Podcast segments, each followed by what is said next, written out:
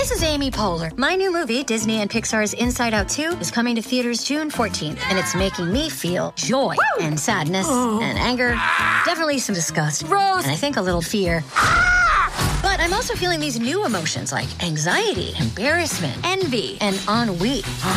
It's what you call the boredom. Okay, that one was weird. It's gonna be the feel everything movie of the summer. Disney and Pixar's Inside Out 2, rated PG, parental guidance suggested. Only in theaters June 14th. Get tickets now. We took it all. We brought them to our land. An endless night, ember hot and icy cold. The rage of the earth.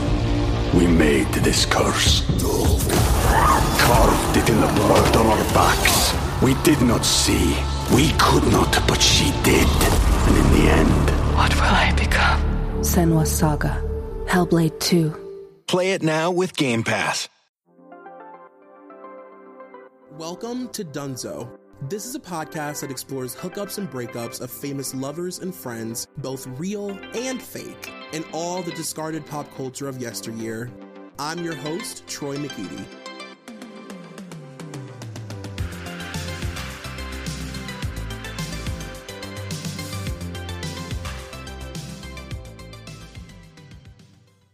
You guys, welcome to whatever number this is of my podcast, Dunzo. It is me, Troy McEady, and this is I'm gonna say that this is a milestone episode for many reasons, which we'll get into.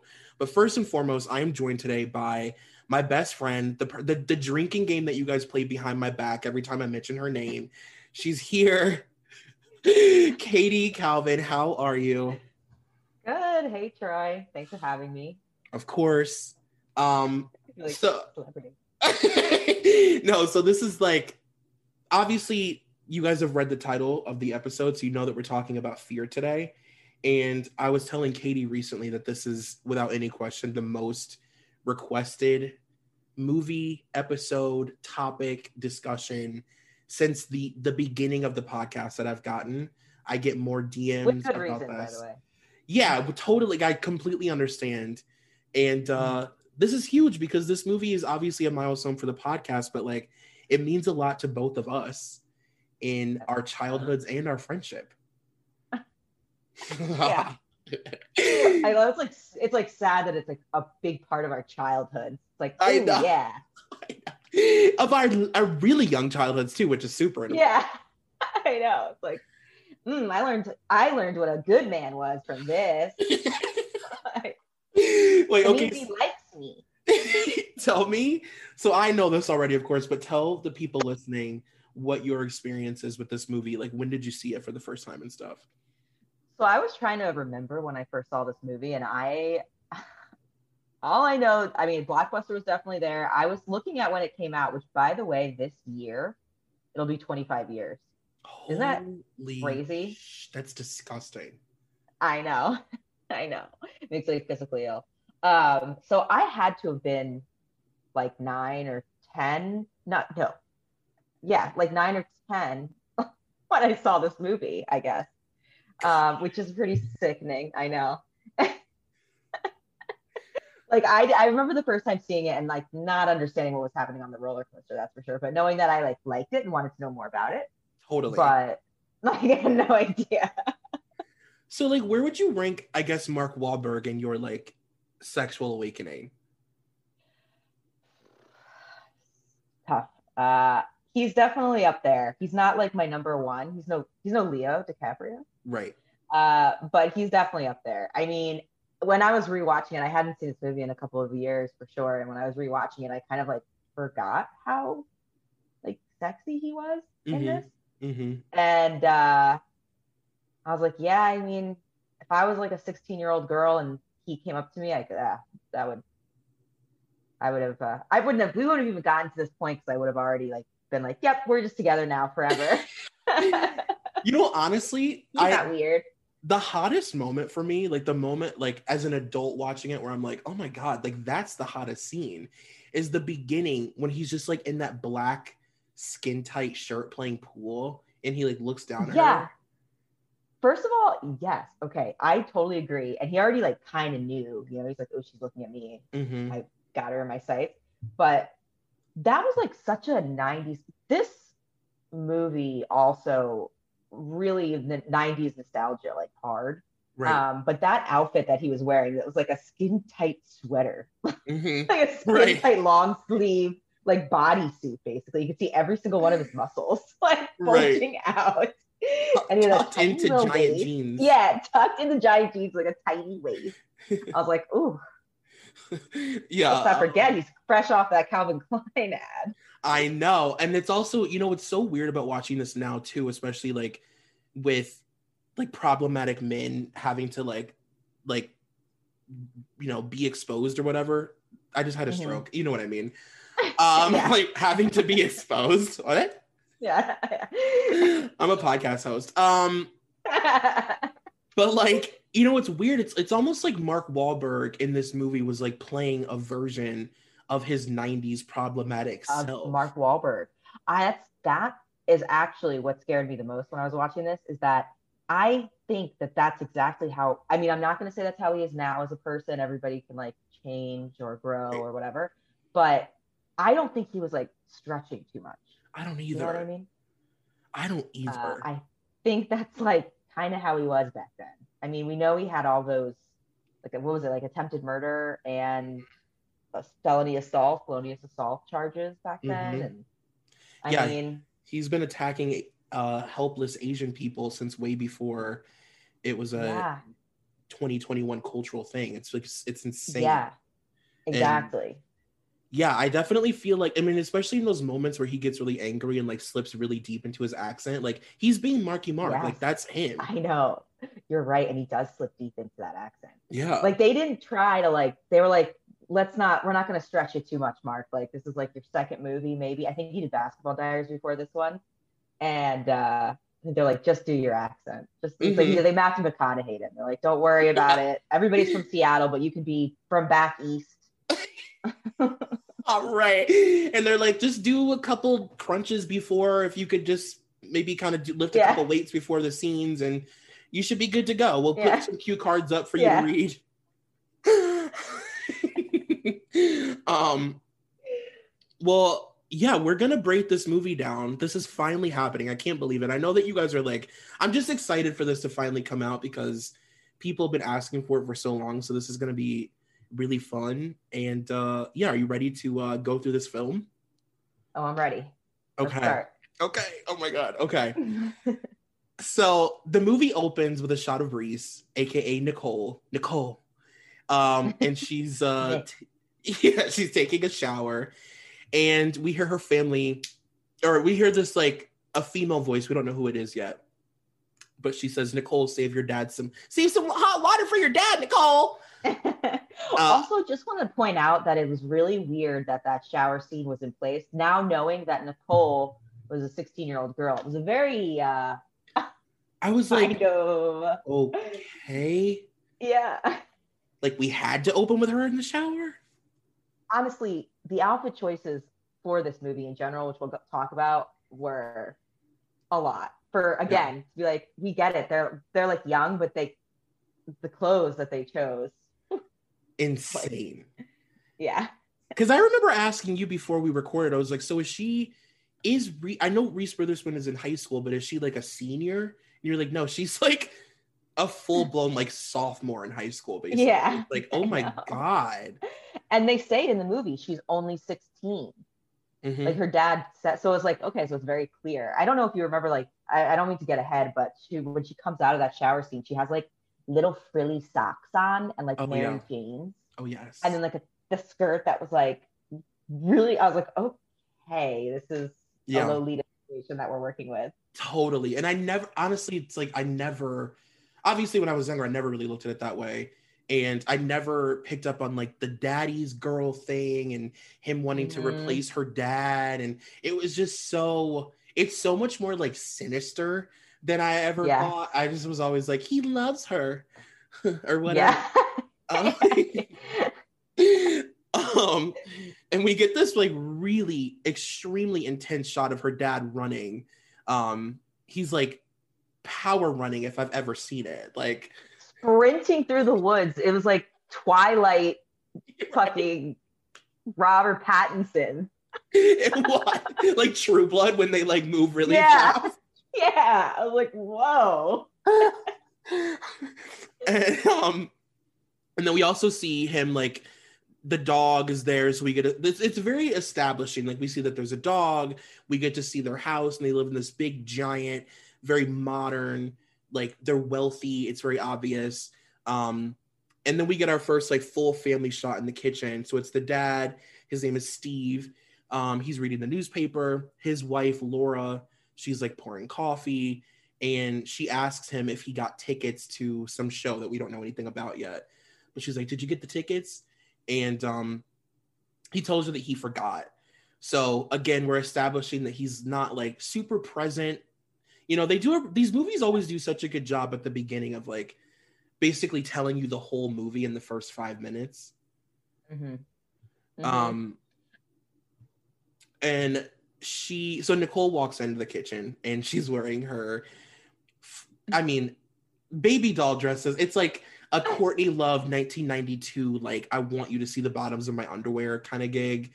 Tiny itty bitty little floral baby doll dress and patent leather mary jane's with i call them doily socks like lacy little like yeah. Yeah. Like Like- little girl socks that we all had to wear for some reason which i like never understand. Right they're like american girl doll socks.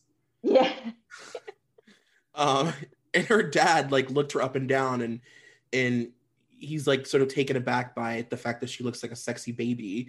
And he makes a comment about how he's like well laura should take you to the to the mall and get you some new clothes. Like your clothes it looks like he was insinuating like they look too small for you like you've grown too much. And laura's like oh that's new. She just bought that. That's supposed to be that that, short. new. Yeah it's not one of her childhood dresses actually. Yeah that's the fashion app steve. Right we're here if you weren't always at work you'd know that. Exactly. If you were always building futuristic homes, Dad. yeah. And Nicole gets really mad about it, of course, and she has the most teenage girl response ever, where she's like, she's like, I have to ask permission to breathe around here. Can I go to school now, father? Just so like so dramatic so dramatic. And we also meet her little brother Toby. He comes into the Star the kitchen and this true star of the movie, a a True star. mute Mhm. Toby doesn't talk at all the whole but time. every line he says is a gem yes. when he does speak when they ask him about his game he's like what does he say? Like he oh. has my like, oh is your dad coming to the game he's like he hasn't really watched the game. Too busy picking up chicks. Yeah. Like, okay. And also Toby has like this feathered sort of like Anne Heche during Ellen hair moment happening where it's like there's literally like la- he's like got finger waves basically. yeah he Um, has like feathered like feathered hair. Right it's like Fawcett feathers. intentionally very feathered. Um yeah. and uh, he has a dog whistle which we you know the dog is very important to the end of the movie. Um and yeah they always tell you like that i always notice like in the first couple minutes they always like tell you all the stuff that's going to happen like you need these setups for the climax mostly. Like you Mhm. need to know that there's a dog. You need to know that there's like crazy security in the house. Like you have to know everything Yeah. that to the big build up moment you know? Exactly. Exactly. That Yeah. they're It's secluded. like yeah they're very secluded. Um they have like a code to the house. Like yeah all the security. They have a dog that they love. What was the dog's name? Do you remember? Uh oh god, I'll think of it. Because okay because Mark Wahlberg says it funny. yeah i know it's great Um, oh i can't I'll think of it. I like it, it ends with an A because it's like him pronouncing an A at the end of the word, and I can like hear it in my head. Um, yeah But so then Steve asks Toby about his baseball game, and that's what he says. Like he tells him that his dad only shows up to pick up chicks. So we established then that Laura, this is a blended family. Reese Witherspoon is Steve's daughter, and Toby is Laura's kid, and they've blended, which I don't think I ever really thought about either when I was younger. Like I didn't pick up that she wasn't his real sister. Me either. I mean, I always got that Laura was the stepmother, but I never got that Toby wasn't like her biological, like whether it be like half brother or something. I just always thought he was like the dad's son too. Yeah, same. Um, and yeah, so the next we get a scene of him at work, and there's mention of him like building, you know, a, a building project ending up in the hands of a rival company. You know, it's all just like, like just work chatter. He's like, Yeah. the Johnsons got the got the project, blah blah blah blah blah. That's like all bullshit. But it establishes he's got a career, he's wealthy. He works really hard. Yeah. Mhm. He works crazy hours, you know. Right. He neglects his family for job, his job. done. Yeah. Um and uh yeah, and he's an arch is, is he an architect? Is that his job? Yeah, I think I think so. Okay. I think so. They don't say it, but I mean he had all those Right. and Right. such. He's always carrying documents and stuff. So There's like pictures of buildings and things.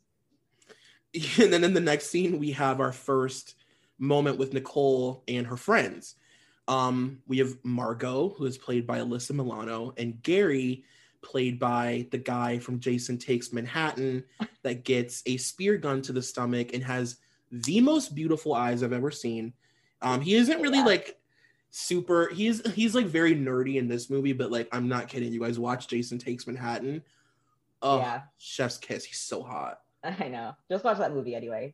right It's always a good. yeah, you don't You need to pick me up. Watch Jason Takes Manhattan. um so yeah so nicole and gary are having a conversation about skipping class and uh gary wants to go get coffee at this coffee shop.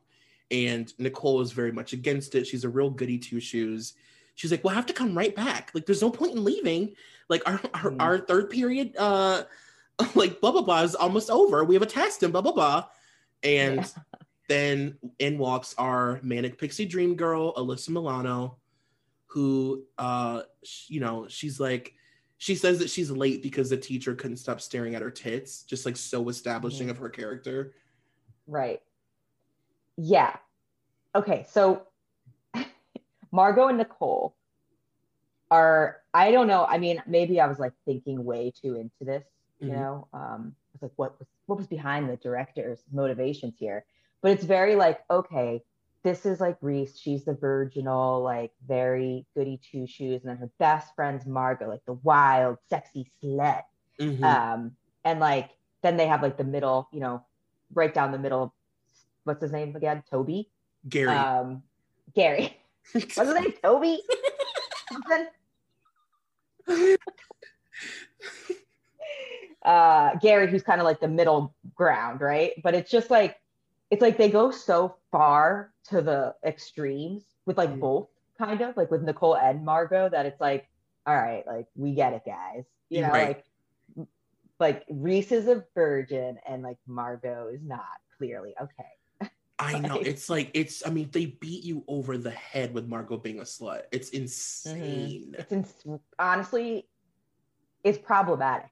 It's right like it would never be okay today. I don't think. I don't know. It was very. I was like getting. I like felt bad for her. I'm like, you're the real survivor of this movie, Margo. No, totally.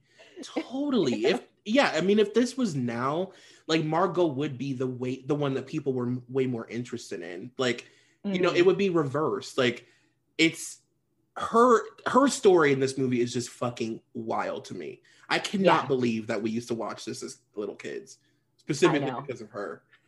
I yes. um I don't want to get ahead of myself. Right now, I, I'm like so excited. Um, okay, so then we enter the most, quite possibly the most, 90s establishment to ever exist. There, this coffee shop is.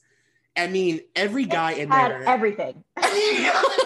Everything that a '90s, you know, coffee shop should have. Pool tables, beanies, coffee. Yeah, yeah. This place has everything. Gi- giant denim shorts. Yeah. No, like fight. literally, and you hear like every guy in there looks like um they look like the guys that fucking uh Alicia Silverstone explains as like the guys of her generation in Clueless. Exactly. It was all very like grunge either had has like had like exploded and they were in the heart of Seattle. So it Mhm. was just okay, we are here, we are in it. Everybody listens to Nirvana and Right. we're going with it, you know? Right. I had to look up the song because that's like this song lives in my head rent free for 30 fucking years. And I was like, what is this song that plays in this fucking coffee shop? Because it's always in my head. And I read that Mark Wahlberg like made this song for the coffee shop scene. The one that's like, come along and take a ride. Come along and free your mind.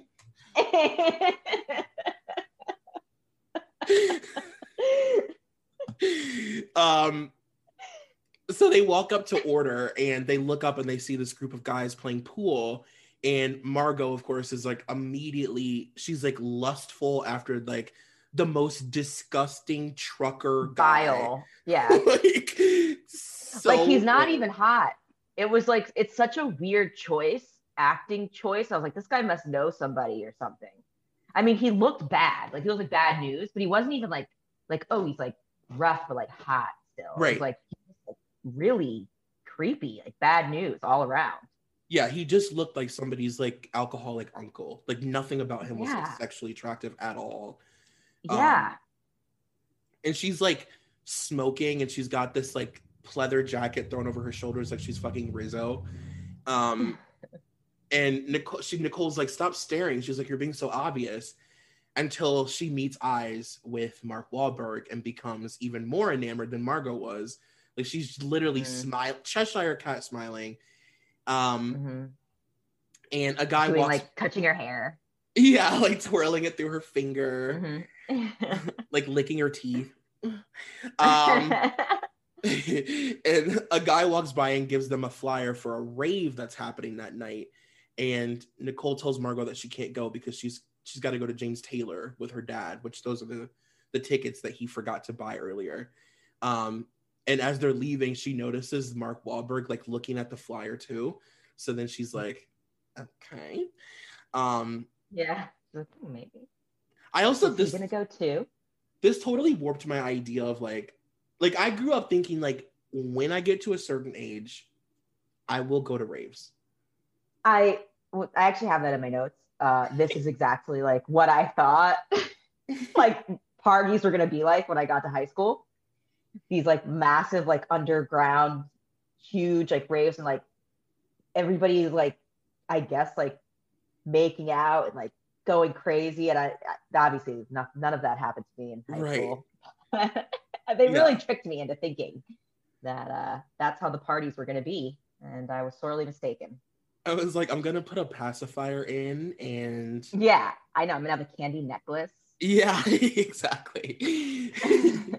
um this scene com- coming up, I actually really I want to get your opinion on. So the girls are hanging out by the pool and Margot is telling Nicole how much she they're she, they're like looking through a hustler. And mm-hmm. she's telling her like she's like well I would love to do it because it's like the thought of having millions of guys fantasize after you is power. Mm-hmm. And it's like the way that they establish that she's like I don't even know. Like it's like it even goes beyond her being a slut. Like there's parts of it that I think are kind of cool where they it's like Right. she thinks she knows so much about sex and like you, the whole movie you kind of go along with it thinking like that she does but like at the end of the day she's a fucking teenager and we all knew that Yeah. teenage girl that was like that Right, exactly. I mean, I think which uh, with Margo, it was, and with other, you know, people that we've been friends with and stuff down the road. And this is not a judgment. It's just, it's like, embr- instead of being called, you know, a slut or something, or you have that like stigma, you embrace it and take it as Mhm. what it is. Like, I know I'm hot, I know I'm sexy, and like, I'm, I have, there's power in that, and I'm just gonna act like I, like you said, like know everything. I'm so experienced, and uh, and obviously it comes back to uh, you, you just realize at the end of the day she's just a girl, a young Yeah. girl. she's a kid and she's like per- pretending to be you know some she's like pretending to be fucking sharon stone honestly Yeah, I You know. know? um yeah, she really and and they also establish. Well, I will probably get to that, but it doesn't seem like she has like a real parental any kind of like parent parental guidance around her at any time.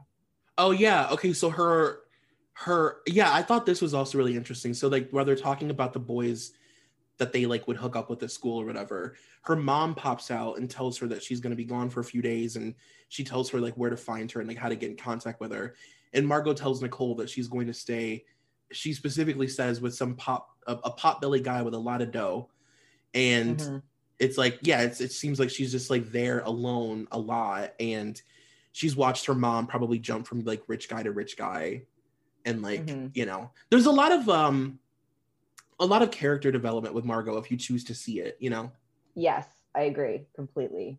Like they really do establish her as like this is why she is the way she is. If you just look a little closely, mm-hmm. you can see. you'll see her daddy issues Yeah, daddy issues.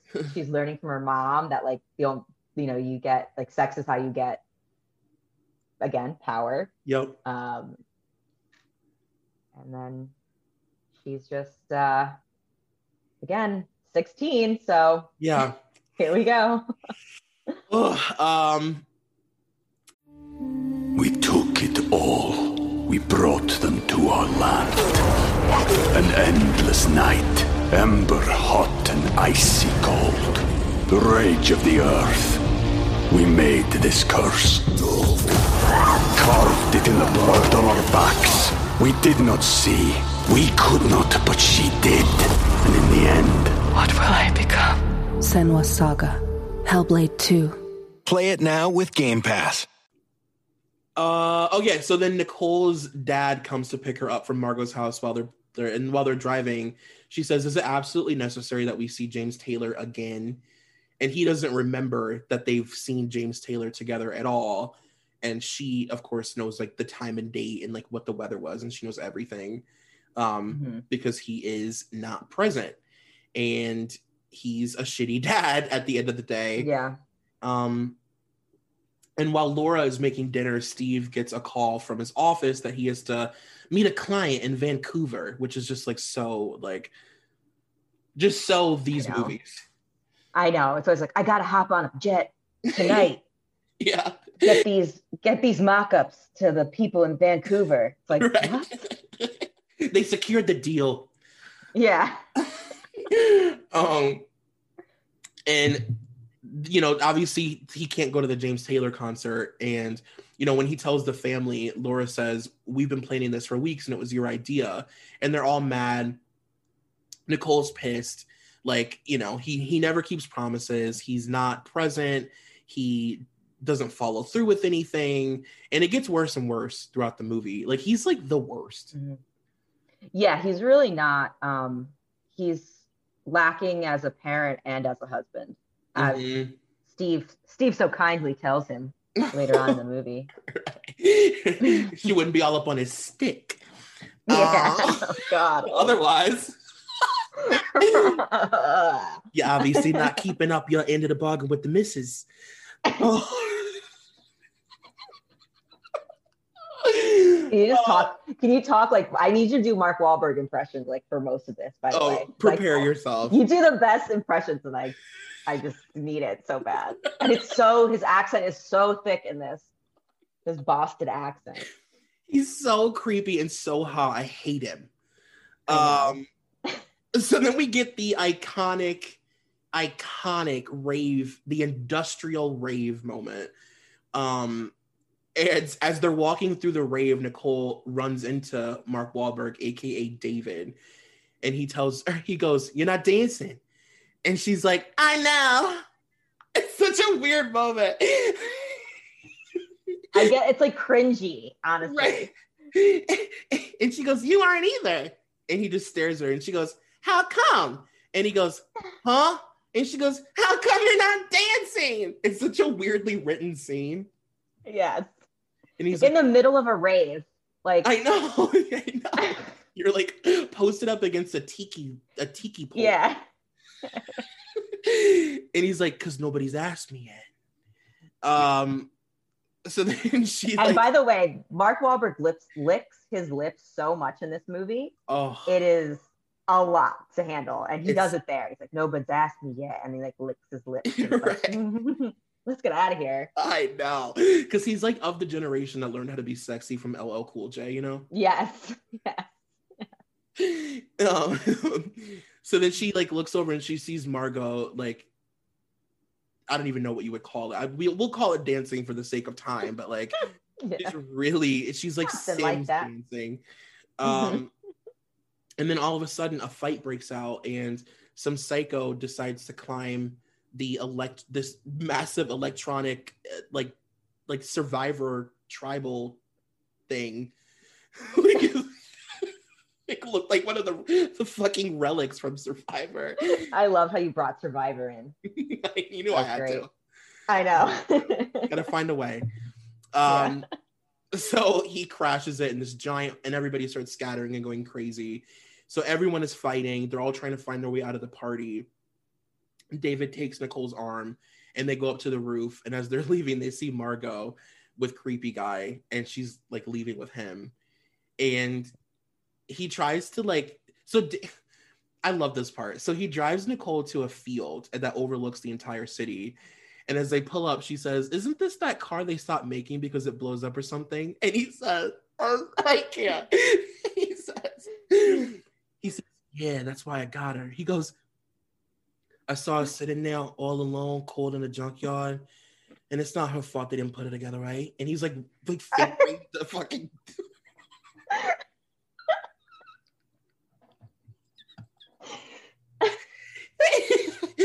and we see we see that Laura is waiting up for Nicole, which is like the story of their life for the rest of the movie. Is just like waiting with the yeah. Phone. waiting on Nicole. Yeah. and um, they're starting. Nicole and David start like opening up to each other, and they're talking about their families. And um, she tells him that you know her her and her mom that her dad basically left her as a kid and it was her and her mom in this big house alone and she Mhm. took care of her mom and was like one of those kids that had to be like an adult as a kid and that uh and then he tells her this like completely i mean we don't know yet that it's fabricated but it's like any person in their right mind would be like you're lying right now sir Yeah. come on I had a perfect I had a perfect family. They don't argue at all, my parents. Like, mm, okay he's like the Mhm. biggest disagreement is tea or coffee stovetop to uh, oven baked like Oh, okay, okay. sure. um just circling back quickly to the rave scene um because it's so iconic. It's just such an iconic scene that kind of like i mean obviously they have to have that scene in order for nicole and um and david to like go off by themselves. Right. But doesn't it it's like almost like oh that was like a basically like a completely different movie that they just like came into. What like where did that fight how did the fight start? It was just the riot just Oh, started. know.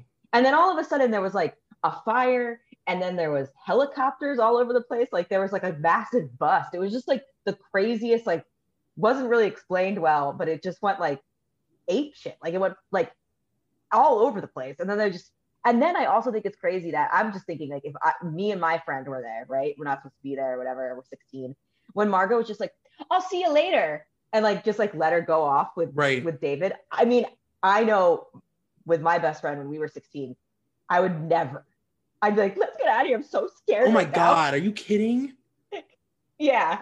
I wouldn't be like, let's split up and go with these like random guys. Well, maybe I would. But if we were together, well I wouldn't just go alone. and plus like margo was okay it's like i don't know which one is even worse because like she was going off with david but then margo was going off with like the group like literally Yeah, margo the whole was group. all of those guys Yeah.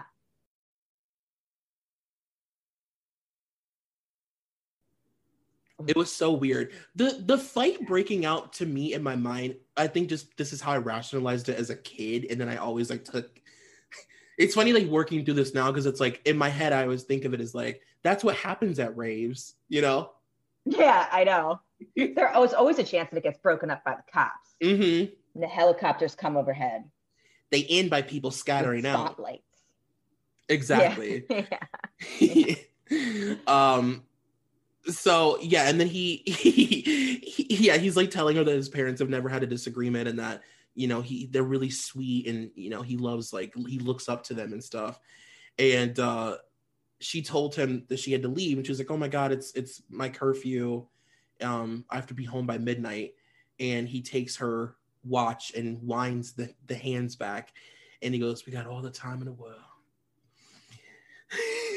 Um That's the first scene that we see of David playing around with clocks. he really likes to be sneaky like that. Ah, he does. He does. He loves to wind the hands back of a clock and ruin a, an entire like days worth of events for tons of people. Yeah. One single clock, by the way. Because there's just one clock. Right. Yeah, her dad's entire business depends on the the clock that sits on his desk behind him. Um, not the time on his computer, not the time on his watch. Right. Damn it.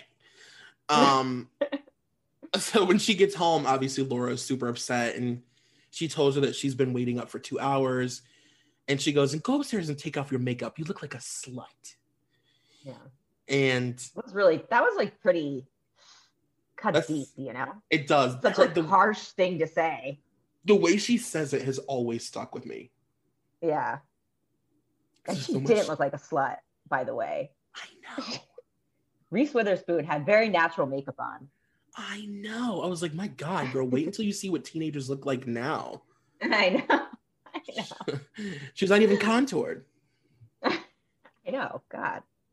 She doesn't have an overlined lip.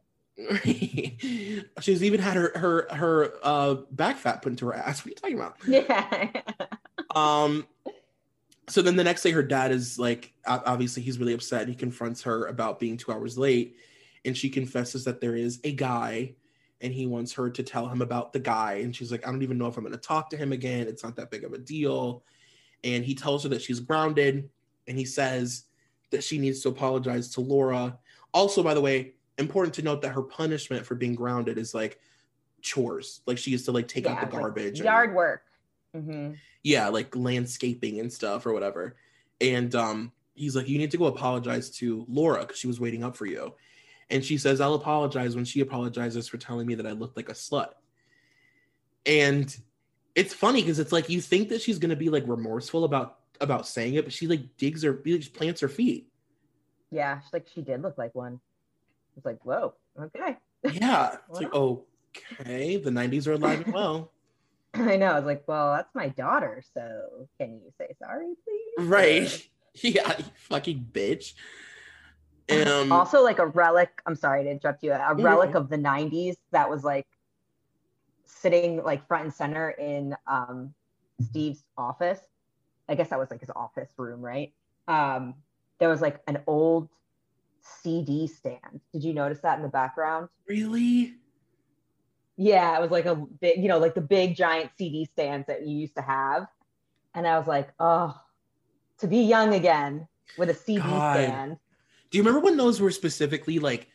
There was a time when a CD stand was like wealth. It was like wealth. It meant like Yeah. wealth.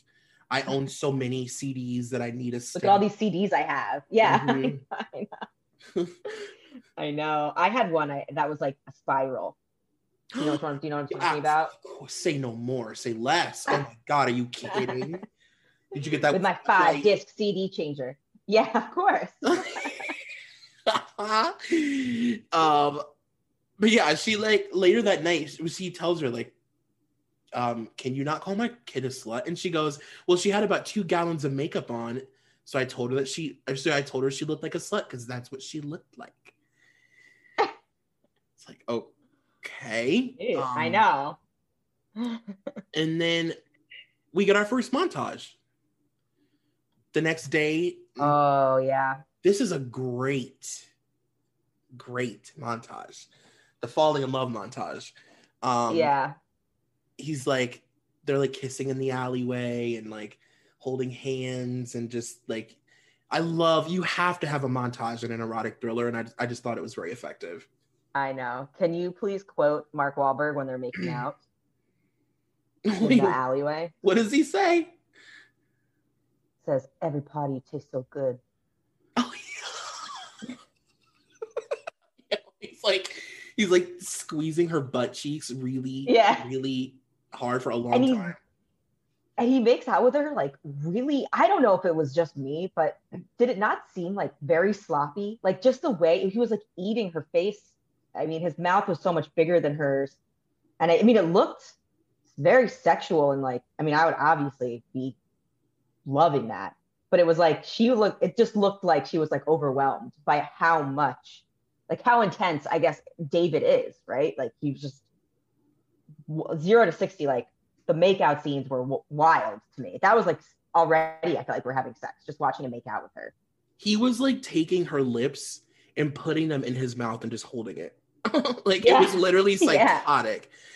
Actually, yeah, I, I I actually transcribed the montage. I thought that I just like said montage, but I actually like okay, so because of course this part's so iconic. Of course I did. So she like is leaving school with Gary and she like jumps in his convertible and I mean the moment we all dreamt of where she like looks over at the girls and she's they're like all envious of her. Yeah, they're giving her dirty looks and she speeds away in his convertible that blows up and he's so hot. I know. Um Oh, it was like you know that had to felt good. That had to have felt good. Ugh. Like that's like a dream, you know. that's Like iconic. oh hey girls, it's my boyfriend. Take My me out rights to here. school." Thank you. Yeah. Yeah. And then we get a shot of them at the coffee shop playing pool. And he looks over. This is also really funny. He looks over at Margo, and she's Margo is literally fucking her boyfriend's face. Yeah. Like she's they're like doing some tantric sting shit up in the Yeah. uh in the pool hall of the the coffee shop. And he looks back at Nicole. David like looks back at Nicole and like shakes his head like those crazy kids. That's not yeah, us. he's like, oh yeah. yeah, we're they're so crazy. Mm-hmm.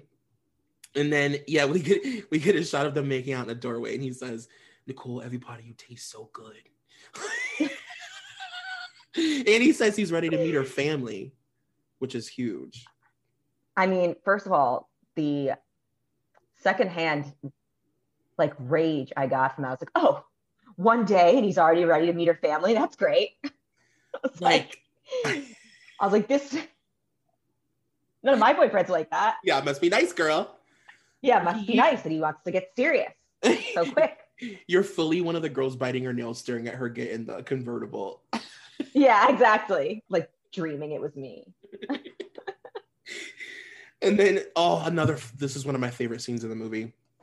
So in the next scene, he introduces himself to her dad, or as he likes to call him, Mr. Walker. Um, the dog's name, by the way, is Kaiser. Kaiser. Okay. um, he talks to Toby, and he's like, you know, doing that like rub a young boy's head thing, like, "Hey, champ." Yeah. Hey, Um, Stamp. yeah. And uh, he's like smoozing the whole family. They're all they're all in love with him. At one point, he says, um, Steve says, "So you don't go to school with Nicole, do you?" Because Mark Wahlberg looks forty. He's like, um, yeah. yeah. Mark Wahlberg's like a full grown man. Like he is a man. He's like, "Not right now, Mister Walker. I'm just exploring my options before I head back." uh, and then Laura comes up and reminds Nicole that she's got to help her plant trees because of her punishment. And David interrupts and he introduces himself to Laura and tells her, he's like, I used to do landscaping on some summers. And he's like, he goes, the main thing is that the, the moisture content in the soil, these guys are really sensitive for about 10 days or so. And it's like, just so like heavy handed. I know. um, but he it's it's working, and they're like, except you know, Steve is still like this guy is a creepy old fucking man dating my teenage daughter. Um, Right. so Steve is inside working. the scene and Doing Nicole's chores. right, and he hears Laura flirting with David, and he's like, he goes, "Is there someplace I can get cleaned up?" And she goes, I think a little hard earned dirt under a man's nails can be quite attractive. and then she sends him into the bathroom. Laura wants to why I didn't like pick up on that. Yeah, Laura was in. I mean, he was like their age. I know, I know. work. Could have easily been a couple. I know. Um, so he uses the bathroom in Steve's office, and Margo follows him in, and she invites Steve to go to this fair that they're going to tonight. And um, out of nowhere, she props her leg up on like a, a chair in front of him, and she's like, "Come on, Mr. Walker, it'll be fun." We could play bumper cars. She's really giving Sharon Stone being interrogated right now. She's yeah. "You win me Bent over. animals. Yeah. that was like a really that also that scene was again they just wanted to establish that margo was experienced Mhm. you know like check it out this is now she's gonna like hit on her dad she has no morals like Yep. she, she doesn't care And you can see Mark Wahlberg like smiling. So you can you know that he told her to do it, which is like there's so much unspoken stuff that happens in this movie that you just have to watch it a bunch of times to be like, oh my God. Like he must have been just fucking with Margo from the minute Nicole met them. Like day one. Yeah, I think so too. Especially if, and I mean, this isn't part of the movie, they're not real people, but if Margo was hanging out with that guy, that creepy guy, she like Mhm. knew where he lived. She was, as we know, like went to their house. So he, she had to have known like the kind of person David was way before. Right. She was too scared to say anything to Nicole. Yeah, you're right. I didn't even think about that. Like she knew that he was lying about all the stuff. Right. Oh, so weird. Um, Mhm. but yeah, so he he like basically tells Margo to like show Steve her ass so that he can switch the do- the the hands back on the clock two hours or whatever. Um, and he then he tells clock hijinks. I know. And then he, he tells Nicole to grab him a Coke. And he does it in a really sort of like passive aggressive way. Well, not passive, it's just fully aggressive. And her Mhm. dad is like, uh, what the fuck? Like, did you just Yeah. demand my daughter go grab you a Coke? Um and the montage that we've all been waiting for is finally here. So you the Sundays. yeah. you know Childhood living.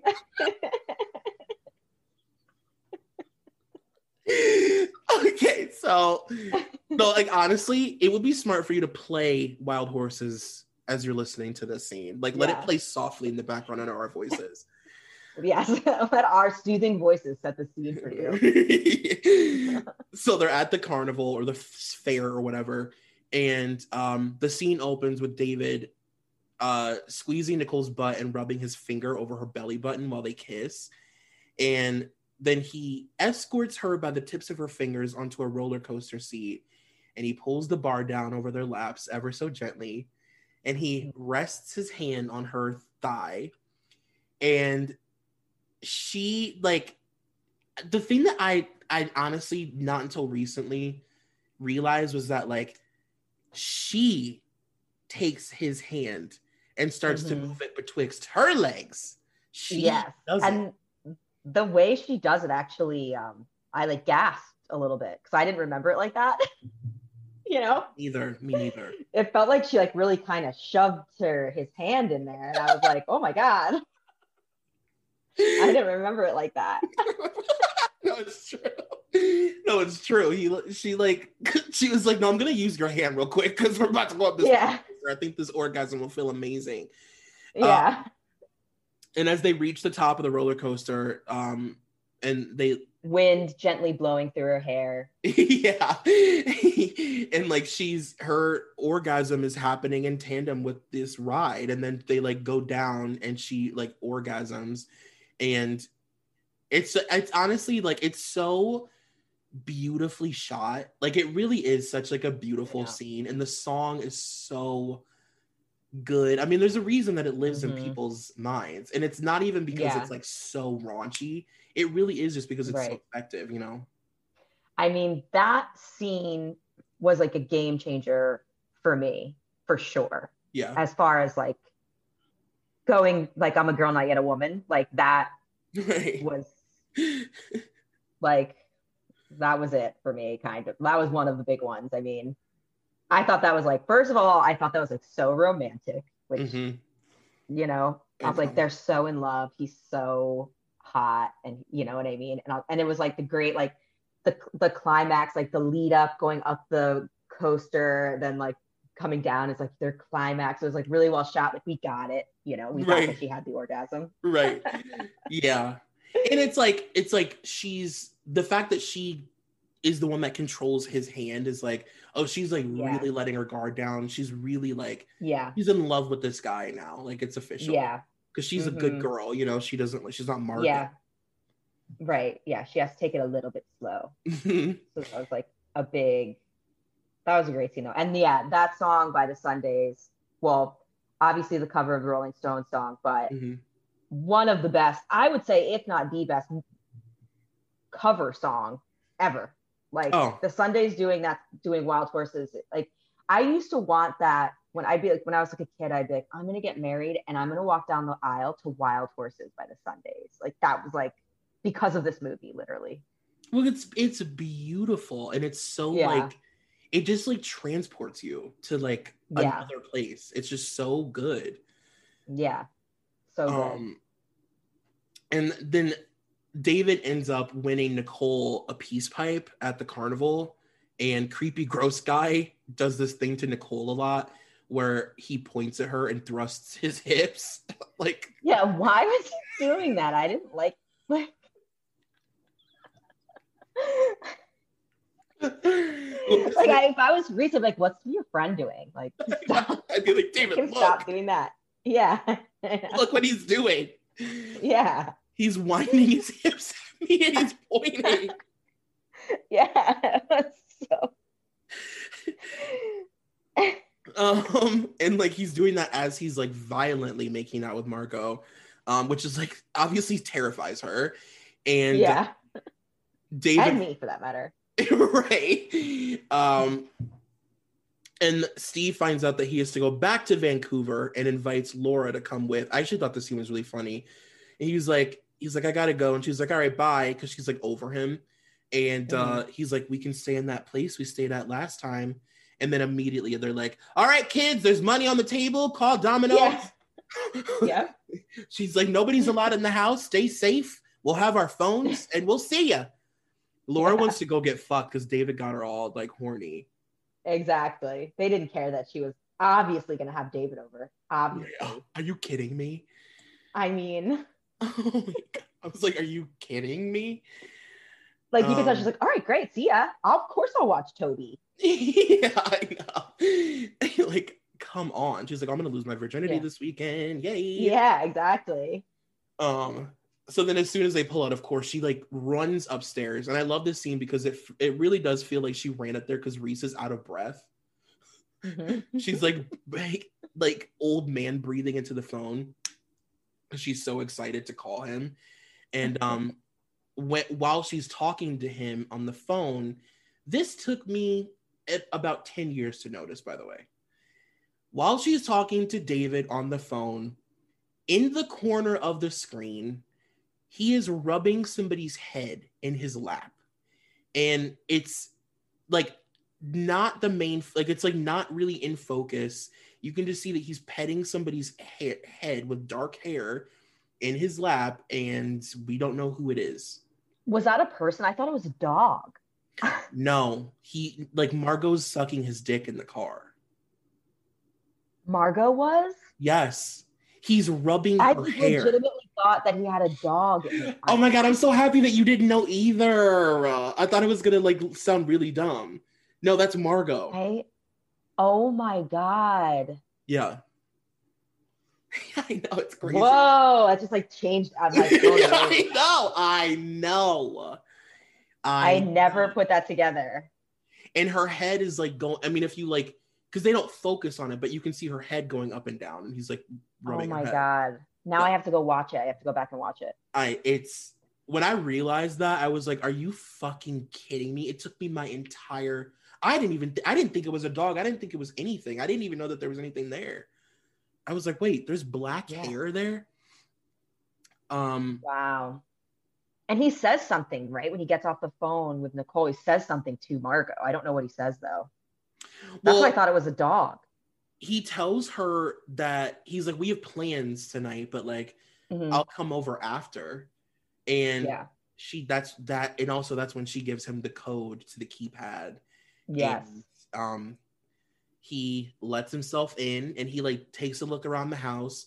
Very important to note that he picks up a family picture of Steve and, and the kids and Laura and like really examines it for a, a long time. Yeah. And then he goes into Nicole's room, and while she's sleeping, he finds a daddy's girl bracelet in her jewelry box. And she's in bed. She's wearing underwear, and he like pulls the covers off of her and he kisses her shoulder. And this is when everybody discovered that Mark Wahlberg had that third nipple. Remember this being like a, a big deal. Yeah. So it's a big deal. Also worth noting, she's an all white, very Mhm. virginal, Mhm. really driving it home. Yeah, she's very Carrie pre prom. Yeah. also, like when she's like sleeping in bed and he comes up and like takes the covers off and she wakes up and he's like completely naked Mm. standing in front of her. I would have been. Can you imagine like how I, she was like fine with it? I would have been like, "Whoa!" Oh my God, I know. I didn't like, "Whoa!" Okay, we're going right into it. Okay, And also, like, oh, like, very you let yourself in. That's cool. yeah, yeah. Like could have given me a call, right. right. Honestly, I probably would have gone full Margo, let's be honest. Of course. Of course. Are you kidding? I like it's not even a question. It's not even a Mark Wahlberg was so hot. It's crazy how hot Mark Wahlberg was in that movie. I would have gone full Margo the house. And you guys can take that for Yeah. whatever you want it to me. Absolutely. um so yeah. Oh, hi. Puberty. Hello. so yeah, he's like naked and they they have sex for the first time and he also says I love you. hmm Um and the next day she asks Gary not to tell Margo that she hooked up with David because I don't know, she's like embarrassed about it or whatever and she doesn't want her and she also doesn't want Margo to know that they said I love you. And uh Gary gave me very me vibes, right? yeah, yeah, yeah. I was like, Yeah. "Oh, I'm Gary." Yeah. That sucks. um and as he's hugging her as gary is hugging nicole goodbye david pulls up in his car that blows up and he is like goes fucking nuts he literally comes up grabs gary first of all he i wouldn't even say that he punches gary in the back of the head he literally makes a fist and just beats the back of his head with his fist which is it was insane. so violent. Yeah, it was so violent, and again, makes you look at it and you're like, this is, does not look like acting to me. Like the way he, like Mark Wahlberg fights, it's like that's he's definitely done that before. it was No question about it. Out of control. He's like s- literally stomping Gary in his stomach. He Nicole obviously tries to like pull her off of him and or pull yeah, pull him off of him and he like hits her in her eye and she falls back. She's hysterical, she's screaming.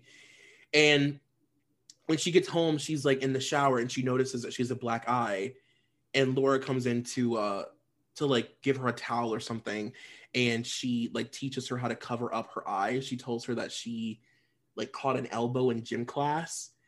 And I don't know, it's just like that scene was like really, really fucking intense.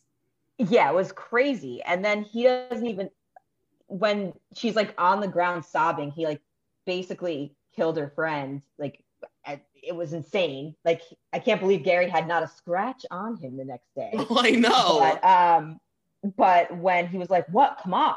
Like grabbing, trying to take Nicole's hand, and she was like, "You're psycho! Like get away from me!" Um, it was just like he, he had no idea. Like he's so he just like you could tell it was like, "Oh, I snapped, I blacked out, and I'm like out of my mind. Like I'm so unhinged that I'm Mhm. gonna beat the shit out of this kid in a high school kid and a minor in front of all these people in the high school and like it's fine, you know, like no big deal. He's like, "What, Nicole? Let's go on our date." Yeah, exactly. Let's go. She's like, What? um, "What the fuck?" Yeah. Also, is it just me or do you feel like Laura maybe like kind of was like, mm, I think David gave her that black eye, but she was like cool about it. She was kind of like, let me show you how to cover I it up." I think she knew. Yeah. I don't, I just feel like the way she was about it felt a little bit like, like, mm, we've all been there. I'll show you how to, you got your first black eye. Let me show you how to cover it up. Like, Agreed. ooh. And like the fact that she called her a slut, I think obviously kind of establishes that she's not like the best authority, Yeah. you know? Yeah. And she also flirts with David, yeah. you know? So, and then and it's also so funny because it's like she puts concealer and stuff on it, but like she just gives her like a crazy side part. Like she takes her Yeah. hair, parts it by her ear, and she has Mhm. these big giant Shirley Temple like like barrel curls falling in front of her Yeah. face. Um but yeah, so then uh when she goes when she the next day, obviously like Gary and Nicole are like talking about how fucking psychotic David is. And Yeah. uh we find that David has followed her to school. He's in her school, following her around the hallways. And he, he leaves a note on her locker that says, I can't be- begin to describe how sorry I am. Please meet me at Largo, which is their coffee shop after school. I'll be waiting for you, love David. And then the next scene, we see him at the coffee shop, and Nicole doesn't show up. And Mhm. this is when we get our first creepy. This is when, yeah, is when David gets a little crazy. So movie takes a turn. we get our first scene in his house um Mhm. if you want to call it that so it's like him creepy gross guy and a bunch of their other friends. They're like squatting in somebody's family home who is like at their vacation house or something. Mhm. and one of his friends like knocks on his door and tells him that they need to start thinking about where they're going to go next because they're squatters. And david's like doesn't want to talk at the moment or whatever and the, the look that he gives that guy is like mark Wahlberg is so scary Yeah, it, and even that guy, he was like, "Oh, all right, sorry, man." Like backed Yeah. out slowly of the room of his terrifying room with that like mental institution bed, like Right. a metal bed. It was like he was like barely fit on it because he's so big. Yeah I was like, "Ugh." i know He has no sheets on his. It was just like, what, what was his? I kept thinking in my head, like, what was his game plan? Like, obviously, he was never gonna be able to take Nicole back to that house, you know? yeah i know and there's a scene where he does invite her over and i'm like where was he gonna take her What was he gonna do? Yeah, I mean, like just because Margo likes to get fucked in that house doesn't mean Nicole's gonna want to get fucked in that house. David. yeah, and then like see his like scary room yeah, well, there's like Chucky dolls with pins in their with eyes. Chucky dolls. I know. um, we also, by the way, see it next to his or like on the wall of his bed that he has like photos of him and Nicole, but then next to his mugshot. Um, so that's how we know he's been to jail. exactly he- I was like, who keeps the mugshot? Like like so funny. It was just such a funny way to do it. Yeah, it was like taped up next to those pictures of Nicole. um, and then he delivers flowers to her house, and when Laura gives them to her, she obviously like throws them away, and um, she has a moment of wanting to like talk to Laura about it. Like you could tell she wanted to open up about it, but then she decided that she wasn't going to. And later that mm. night, Laura and Steve hear her crying in her bed. So Laura's like, Steve, let me handle this one. She like wants to like learn how to be a mom to a daughter or whatever. Yeah. So she goes in there and Nicole confesses everything. She tells him tells her that David beat up Gary and that he's the one that like or she actually didn't tell her that she was the one that gave her the black eye, but it's like, you know, um Mhm. and that he snapped and that he was a different person and blah blah blah. And Laura like Steve walks in and she asks him to let them finish. And she's like, Can you just like hand us a box of Kleenex and like let us finish up here? And when he goes to reach for the Kleenex, he sees a condom like un- like tucked under her bed. And uh Mhm. he freaks out and he goes, Nicole, just because he goes, just because I've disappointed you in life doesn't mean you need to throw your entire life away. yeah. And she's like, What? yeah. fuck? um and uh yeah, and then of course like him saying that like sends her into the complete opposite direction. And she's like, I want to be with David Yeah. again. Of course. of course, obviously. Yeah. He screwed it up. He, he, he had the chance and then he just lost his mind. He ruined it for them. Mhm. He's like, All could have been avoided. Think of Yeah. your future, Nicole. You're throwing your life Yeah. away. Exactly. Don't be with that guy. Well, Well, I'm going to. I'm gonna get fucked on an insane asylum bed tonight. Yeah, exactly. so Nicole tells her dad that at the end of the day, she's like, I'm living my life, you know, the whole teenage thing. I'm living my life. Mhm. And, you know, I, I do whatever I want. Me and David had a misunderstanding, you know, like Mhm. we'll get through it. And, you know, we'll either, she, she said, like, we'll either get through it or we won't, but it, either way, it won't involve you. Yeah. And when Laura confronts him about it, he shows her the condom and she tells her, she tells him basically that you can't bully your teenage daughter into like submission. Like she won't, that's not how it works. Mhm. And Nicole goes downstairs, immediately take the takes the flowers out of the trash. And when she's open, she's like, Yes, I'm back in a relationship. Yeah. She's like, I got my man back. Yeah. and she opens the flowers up and finds that he put photos in them and uh i love this scene too so the next day she's hanging out uh with margo at her pool and margo says she goes so he hit you she goes sometimes that's their shitty way of showing they love you like what? I know. I was like, oh wow. I know. And like again, me watching this at like 11 or something, it's like, oh, you're right. That means they like me. like, um yeah she tell nicole tells her she's like he didn't mean it margo she's like she's like he didn't mean to do it i know that it was an accident and margo's like so then what's the problem quit complaining about it yeah. um she also tricks nicole into admitting that they slept together and she goes she's like do your parents know that you guys are sleeping together and she says no and she's like caught you ho yeah. Go ahead. and then she, I like uh, I love when she says that. I don't know why I don't know what it is about Margo. She just I think need a full movie on Margo alone. oh my god her story. I love this part too, where she says, "You always remember your first, not your second, not your third, always your first. Like she Always literally talks like she's this wise, you know, mature, traveled woman. Like she's had an eat, pray, love Mhm. experience.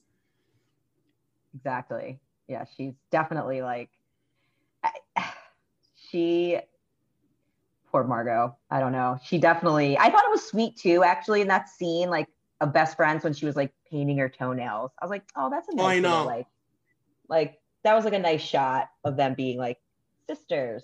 Mhm. Their their pool scenes are like the best. I know. Also, Alyssa Milano's body is just incredible, right? Like Ridiculous. you know, it's, it's always unreal. Me, Alyssa, Alyssa Milano was never like a poison ivy girl or anything like that.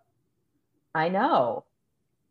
She it was like I couldn't get like every outfit, every like bathing suit, like bikini shot. I was like, damn, Alyssa Milano is smoke show. I know she's so fucking pretty and just so cool. Um, I know.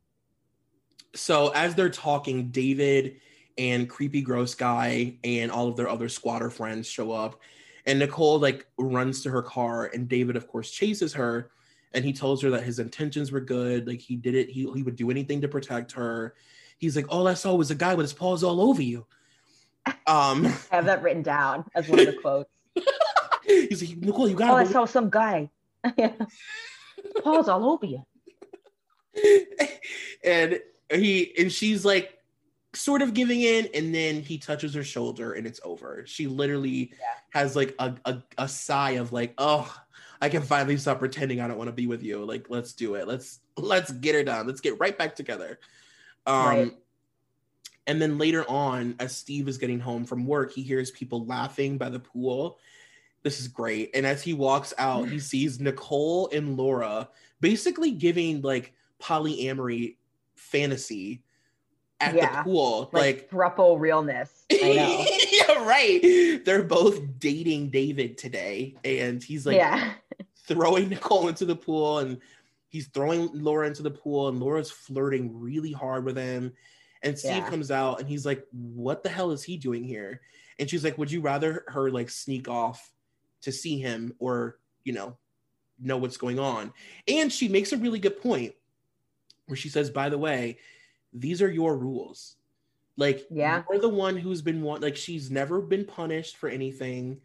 Like, Mhm. she's no consequences. Like, she barely respects you. This is your Yep. this is your whole gig. So I'm just Exactly. you know, Mm-hmm. So long for the ride. right. It's your kid. Yeah. Uh, and it, yeah, she's like, and her boyfriend's hot, so uh, can Yeah. come over anytime he wants.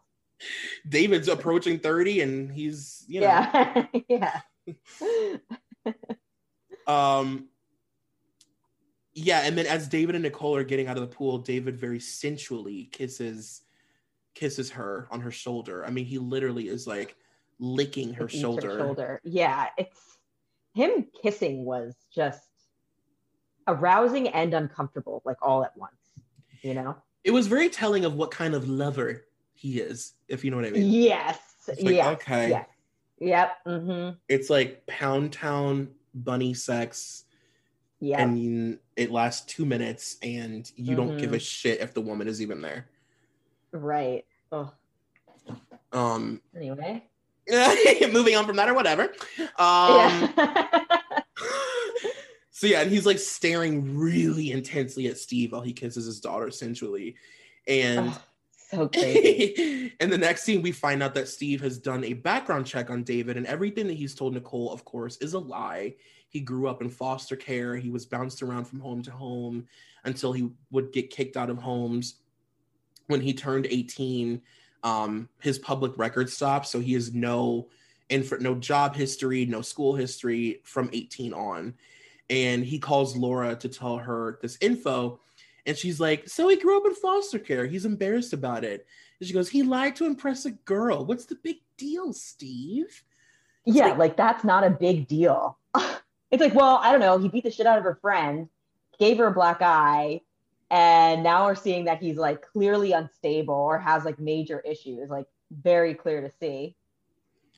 What's the, Like, What's big the big deal? deal? What? Who He's trying to cares? impress a girl. Yeah. Oh, pretty, a pretty big um, lie, you know? yeah, and it's like, can we just like stop at the fact that he hit her? Yeah, I know. Like, what the what is the debate? I know. It should be done. Like you're out. You're no longer allowed here. Like you're out of Yeah. this house. You're. The caucasity. I know.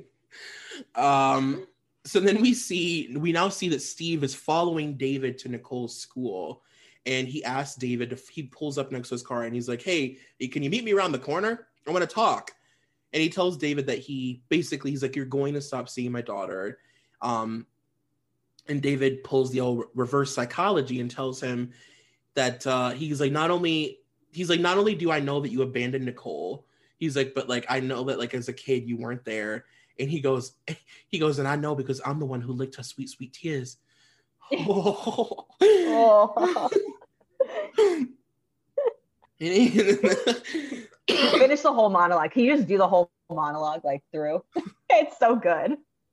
And i also know that you haven't been keeping up your bargain with the missus because he goes because otherwise because because if you was laura wouldn't be all on my stick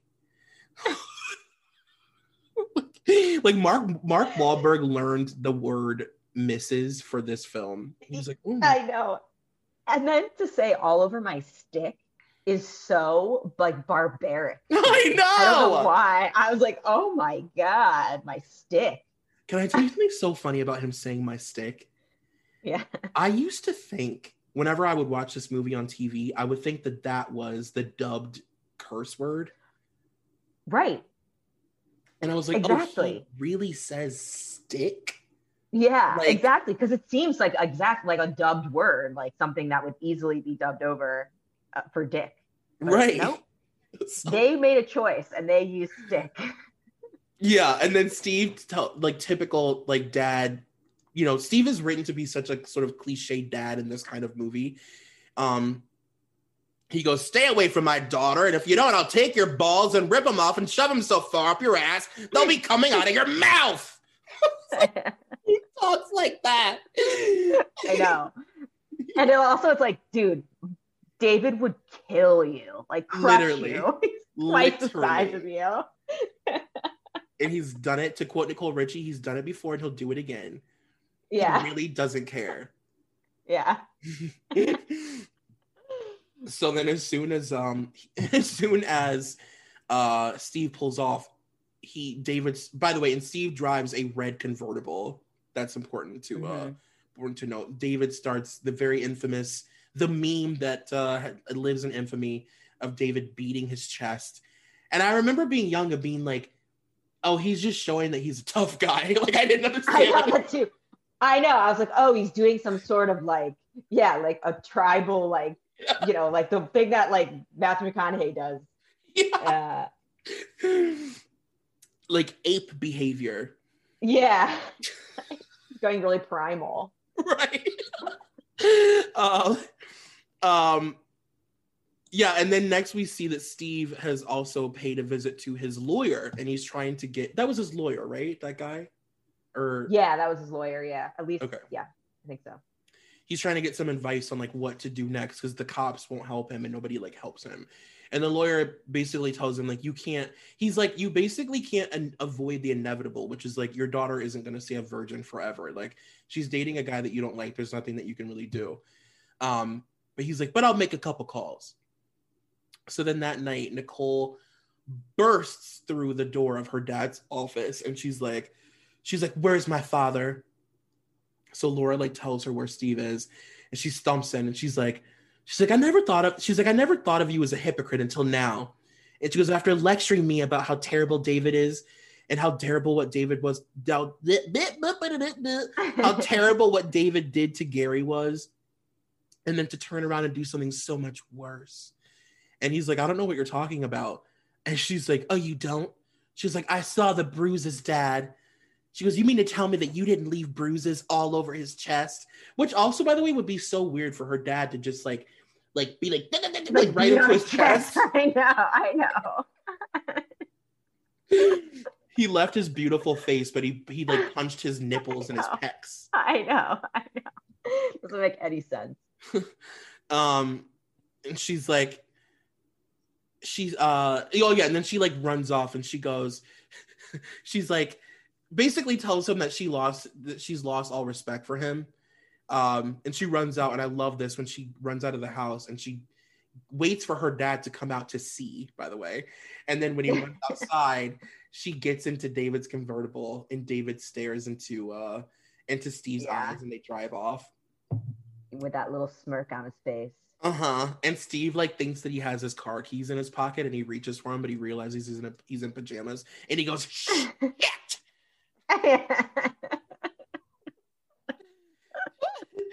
so we're approaching the climax of the movie. So Steve Yeah. calls the police and they tell him that there's nothing that can be done. You know, your daughter is dating some guy you don't like, get over it. And Nicole tells David, or no, Nicole and David park at their like makeout spot from the first yeah. time that they Their met spot. from their Mhm. spot, which by the way just like reminds me of Homer and Marge. Remember their spot? Yeah. Aw. Their ma- like the makeout point. yeah, I love like people having a makeout point. It's just like so cute. to I know. Um, and they're making out, and David goes, Nicole, tell me you want me. and she's like, I Oh, want yeah. you, David. I want you. I love when Reese's southern accent comes out on accent. I know. I know. I want you, David. um, so she like they have sex in his car, their makeout spot, And uh she also says I love you, which like we haven't seen her say it yet. So that was I Right. guess kind of a big deal. She finally said it because he's been saying it since the day he fucking met her. Right. He And finally got there. right. Uh she finally caught up to David's love David's love and lust. Yeah, after Um, like they've been together for like three weeks. right? Like literally. I know. so when David drops her off, that's when he says, like, do you, are you she's like, Are you sure you don't want to come home with me? And she's like, No. And she's like, uh, I gotta go in and like calm my dad down. But then as she's like, as he pulls off, she looks up at her dad's office light and realizes she doesn't want to go in because like that would suck. So Mhm. she gets right back in her car and she drives to David's this moment. Oh God. I'm like dreading this moment. we have to talk about. it. We have to like unpack it. I know. I So know. when she gets there, she hears really loud techno music playing. And as she approaches the door, she sees Margo giving creepy guy a lap dance. And she's like trembling and she's sweaty. So we are to assume she's high on drugs. And one of their gross friends walks up behind her and like starts like thrusting his dick on her back. And the creepy guy pushes him away Mhm. and then creepy guy takes a hit of a bowl and we see david come up and he grabs that was crack, by the way. They're like all smoking crack through that movie. They're like full blown, like they like dealing crack and smoking it for sure. i was gonna ask you if like to confirm that for me because i was like am i just like being poly like am i just being an idiot right now Yeah, no, it's definitely crack or something like that. Like that was what they were like. Their business was. okay yeah because margo was like very clearly high on crack Yeah, like i was like that's not uh that's not weed yeah, yeah. That was um crazy. but yeah so then david comes up and he grabs her and like basically tells her to come upstairs he's like let's go upstairs and the creepy guy says fuck you she's mine and then david really violently grabs her by the back of her head and makes her tell creepy guy that she wants him and she's like crying he picks Mhm. her up I, this is like this is so this scene is so visceral to me just watching it too young picks her body up Mhm. throws her over his shoulder like a fucking caveman, squeezes her ass and like basically pulls it open and just Yeah. takes her upstairs and rapes her. Mhm. And she's crying. and you can i mean and meanwhile reese or reese but uh nicole sees the whole thing go down She Right. sees it all you can visibly see i mean i'm sure she couldn't obviously hear the conversation but you can visibly see that david forces her like she like margo is in distress she's upset you know right. um it's really it's a really tough scene even now like to watch it like you know when you've seen the movie before it's like you know it's coming but it's like it's a really pretty rough hardcore scene i i think especially for like a movie that was like for you know teens really Yeah. but I it was, agree. uh, intense. it is really rough. And it's also just like, it's just so, I just like don't believe that this is how any young girl would handle this now. Like you said, Reese, like a Gen Z girl would look through that Yeah. window and see that she's like crying Mhm. and immediately do something to like like that girl's that Exactly. TikTok I sent you the other day with that girl that was like, I see a girl across the Yes. street who literally looks like she doesn't want to talk to this guy, so I'm gonna go over and save her. Like, I it's Right, just exactly. the 90s, exactly and then immediately to be like mad at margo like right? Doesn't want to talk to Margo, totally cuts her off, calls, thinks Margo's like a huge hoe for that, like doing all this shit. Like Yeah, it's wild to me. that was nuts, and like especially knowing like you know that he's crazy. Yeah. Like, girl, what the fuck? Yeah, that's always Yeah. made me just feel that scene just is like makes my skin crawl. And then the other Yeah. really sick thing too is like when he picks her up and takes her upstairs, the creepy gross guy, he's like, take that dirty bitch. I don't want her. Like, Yeah. so they've just been since Margo met them, they've just been passing her around this Yeah. fucking crack house. Right. Yeah. Um, and so then Nicole, uh, she sees the whole thing, like we said, and she runs back to her car. She's hysterical. She's crying, obviously. And when she gets home, she finds Steve and Laura passed out. They're like holding the phone, waiting for her to come home. And the next morning, they wake up to a note that said that says, "Dear Dad, I'm sorry if I caused you any worry. It's over. Love, Nicole." Things are about to start getting very real. so, so Steve goes up to Nicole's room, and uh, she's like, "Dad, I don't want to talk about it. Like, I don't want to lecture. Please just leave me alone." And he's as he's walking away, he goes, "Nicole, the pain will go away." Just like, oh, like thanks. I know. Thanks, Dad. Get out. Yeah. and then the next day at school, she's like paranoid. She's really out of it, of course. She looks really distressed and nervous, and she's like skittish. And Gary tries to cheer her up, and he like is like calling her a zombie. And then out of nowhere, I love that David thinks he can be playful with Gary. By the way, I know. he's like, "Shh, I'm I gonna know. surprise Nicole." Like, I oh. know. It's like, uh, Like, first of all, Gary is also probably 15. So can you I know. leave our high school, sir? And he must be so. Can you imagine that? First of all, the fact that Gary's parents didn't like press charges on David. Oh my god, I know. like, how scared of David must Gary be? Terrified. Like, I would be like, I wouldn't even be hanging out with Nicole. I'd be like, sorry, man. Like, for sure. I'd be like, you need to, you and Margo are in, into some fuck shit this year. I don't know what Yeah, like- changed. Yeah.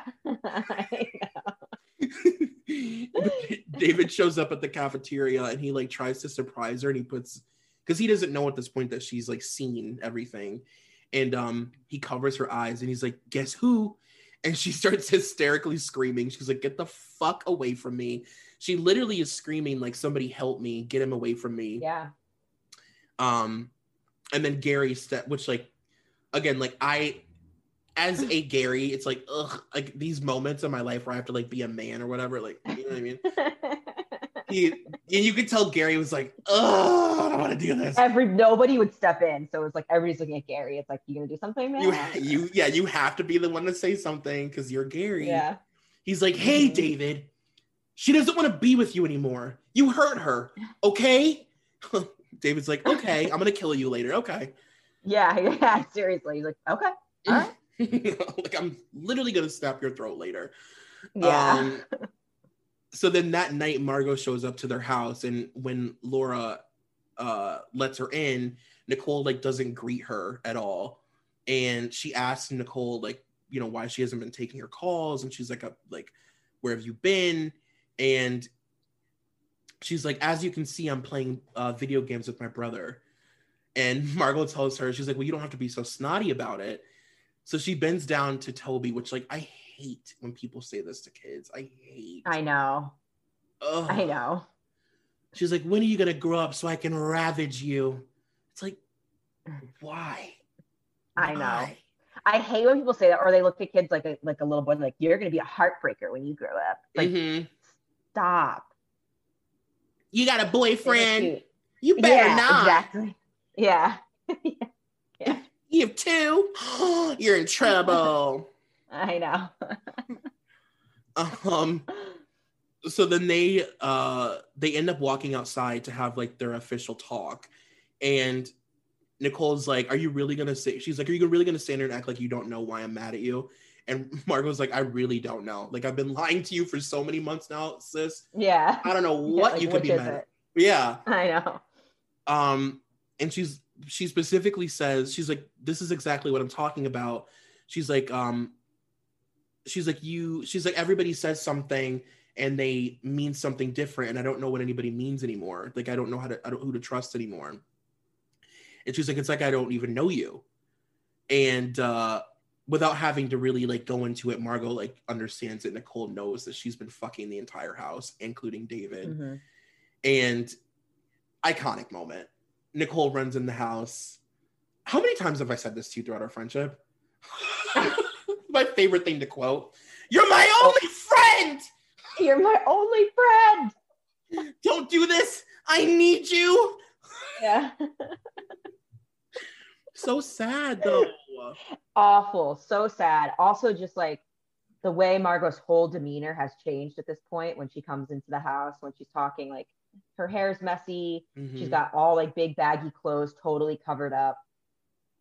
Um, you know, dark circles. You can tell, like, you know, she was a girl who got raped last night yeah. and she needs her friend, and her friend is like basically calling her a slut.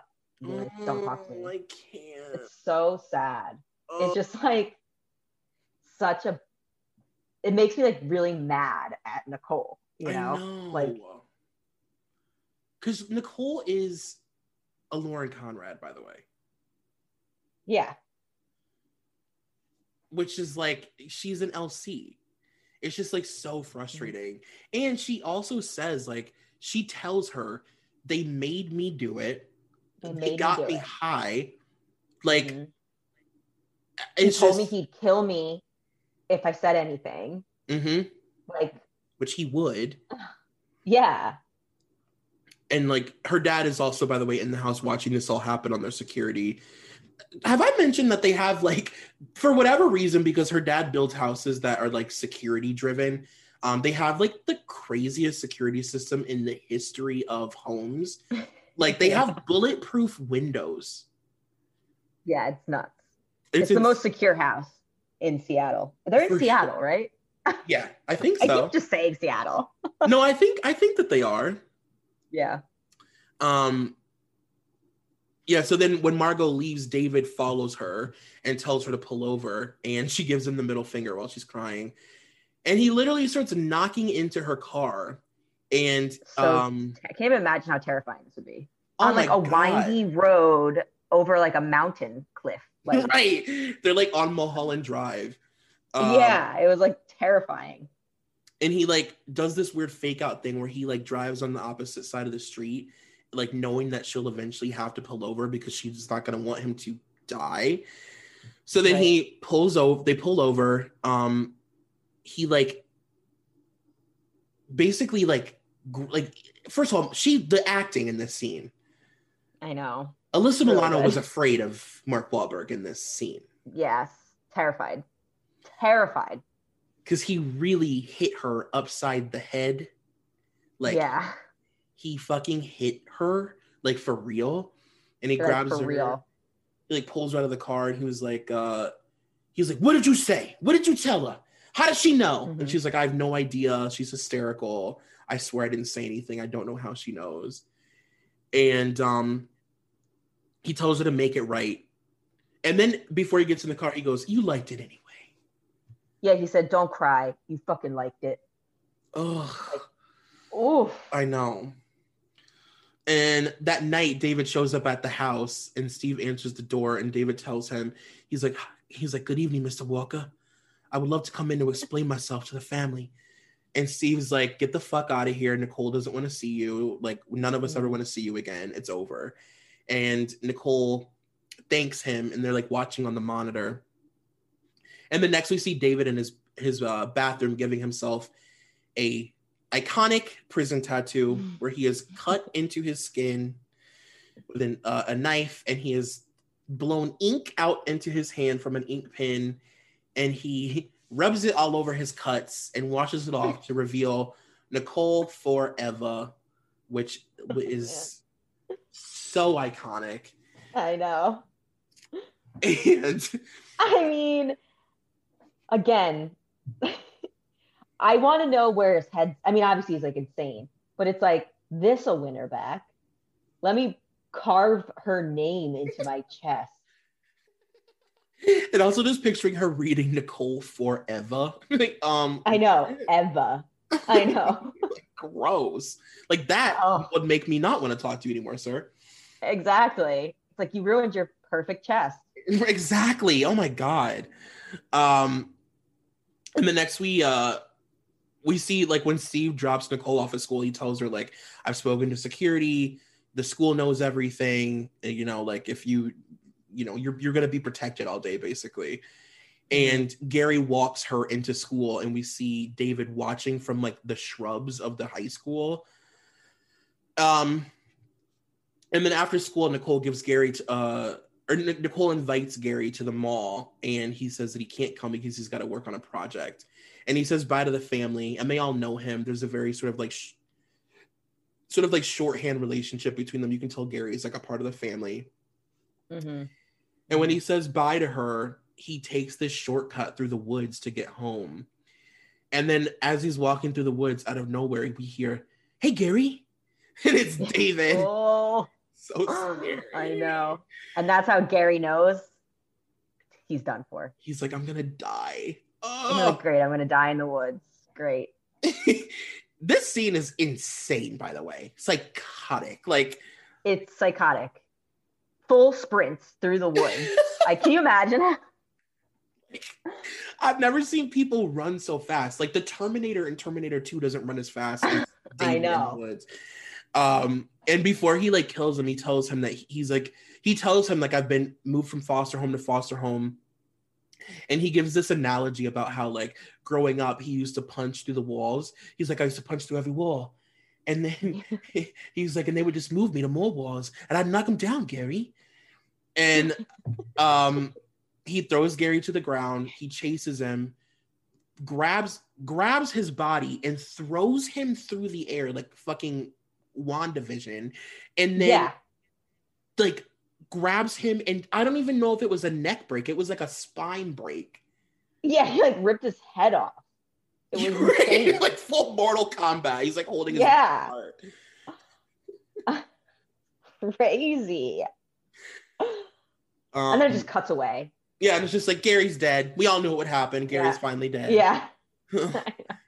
um, and as Steve is leaving work, he approaches his car and he sees that David destroyed it, and he left a note that says, "Now I pop both your cherries." and uh, he, he's like, Because his car's cherry red. mhm. and Nicole and Laura are at the mall. We see that David has been following them. And at the same time, Steve is frantically trying to get home to get, you know, because he knows David is like, David is unhinged at this moment. And he's, Right. of course, stuck in traffic. So David follows Nicole into the bathroom of the mall. And when she tries to scream, he covers her mouth. I wrote this whole thing down. It's Mhm. too iconic.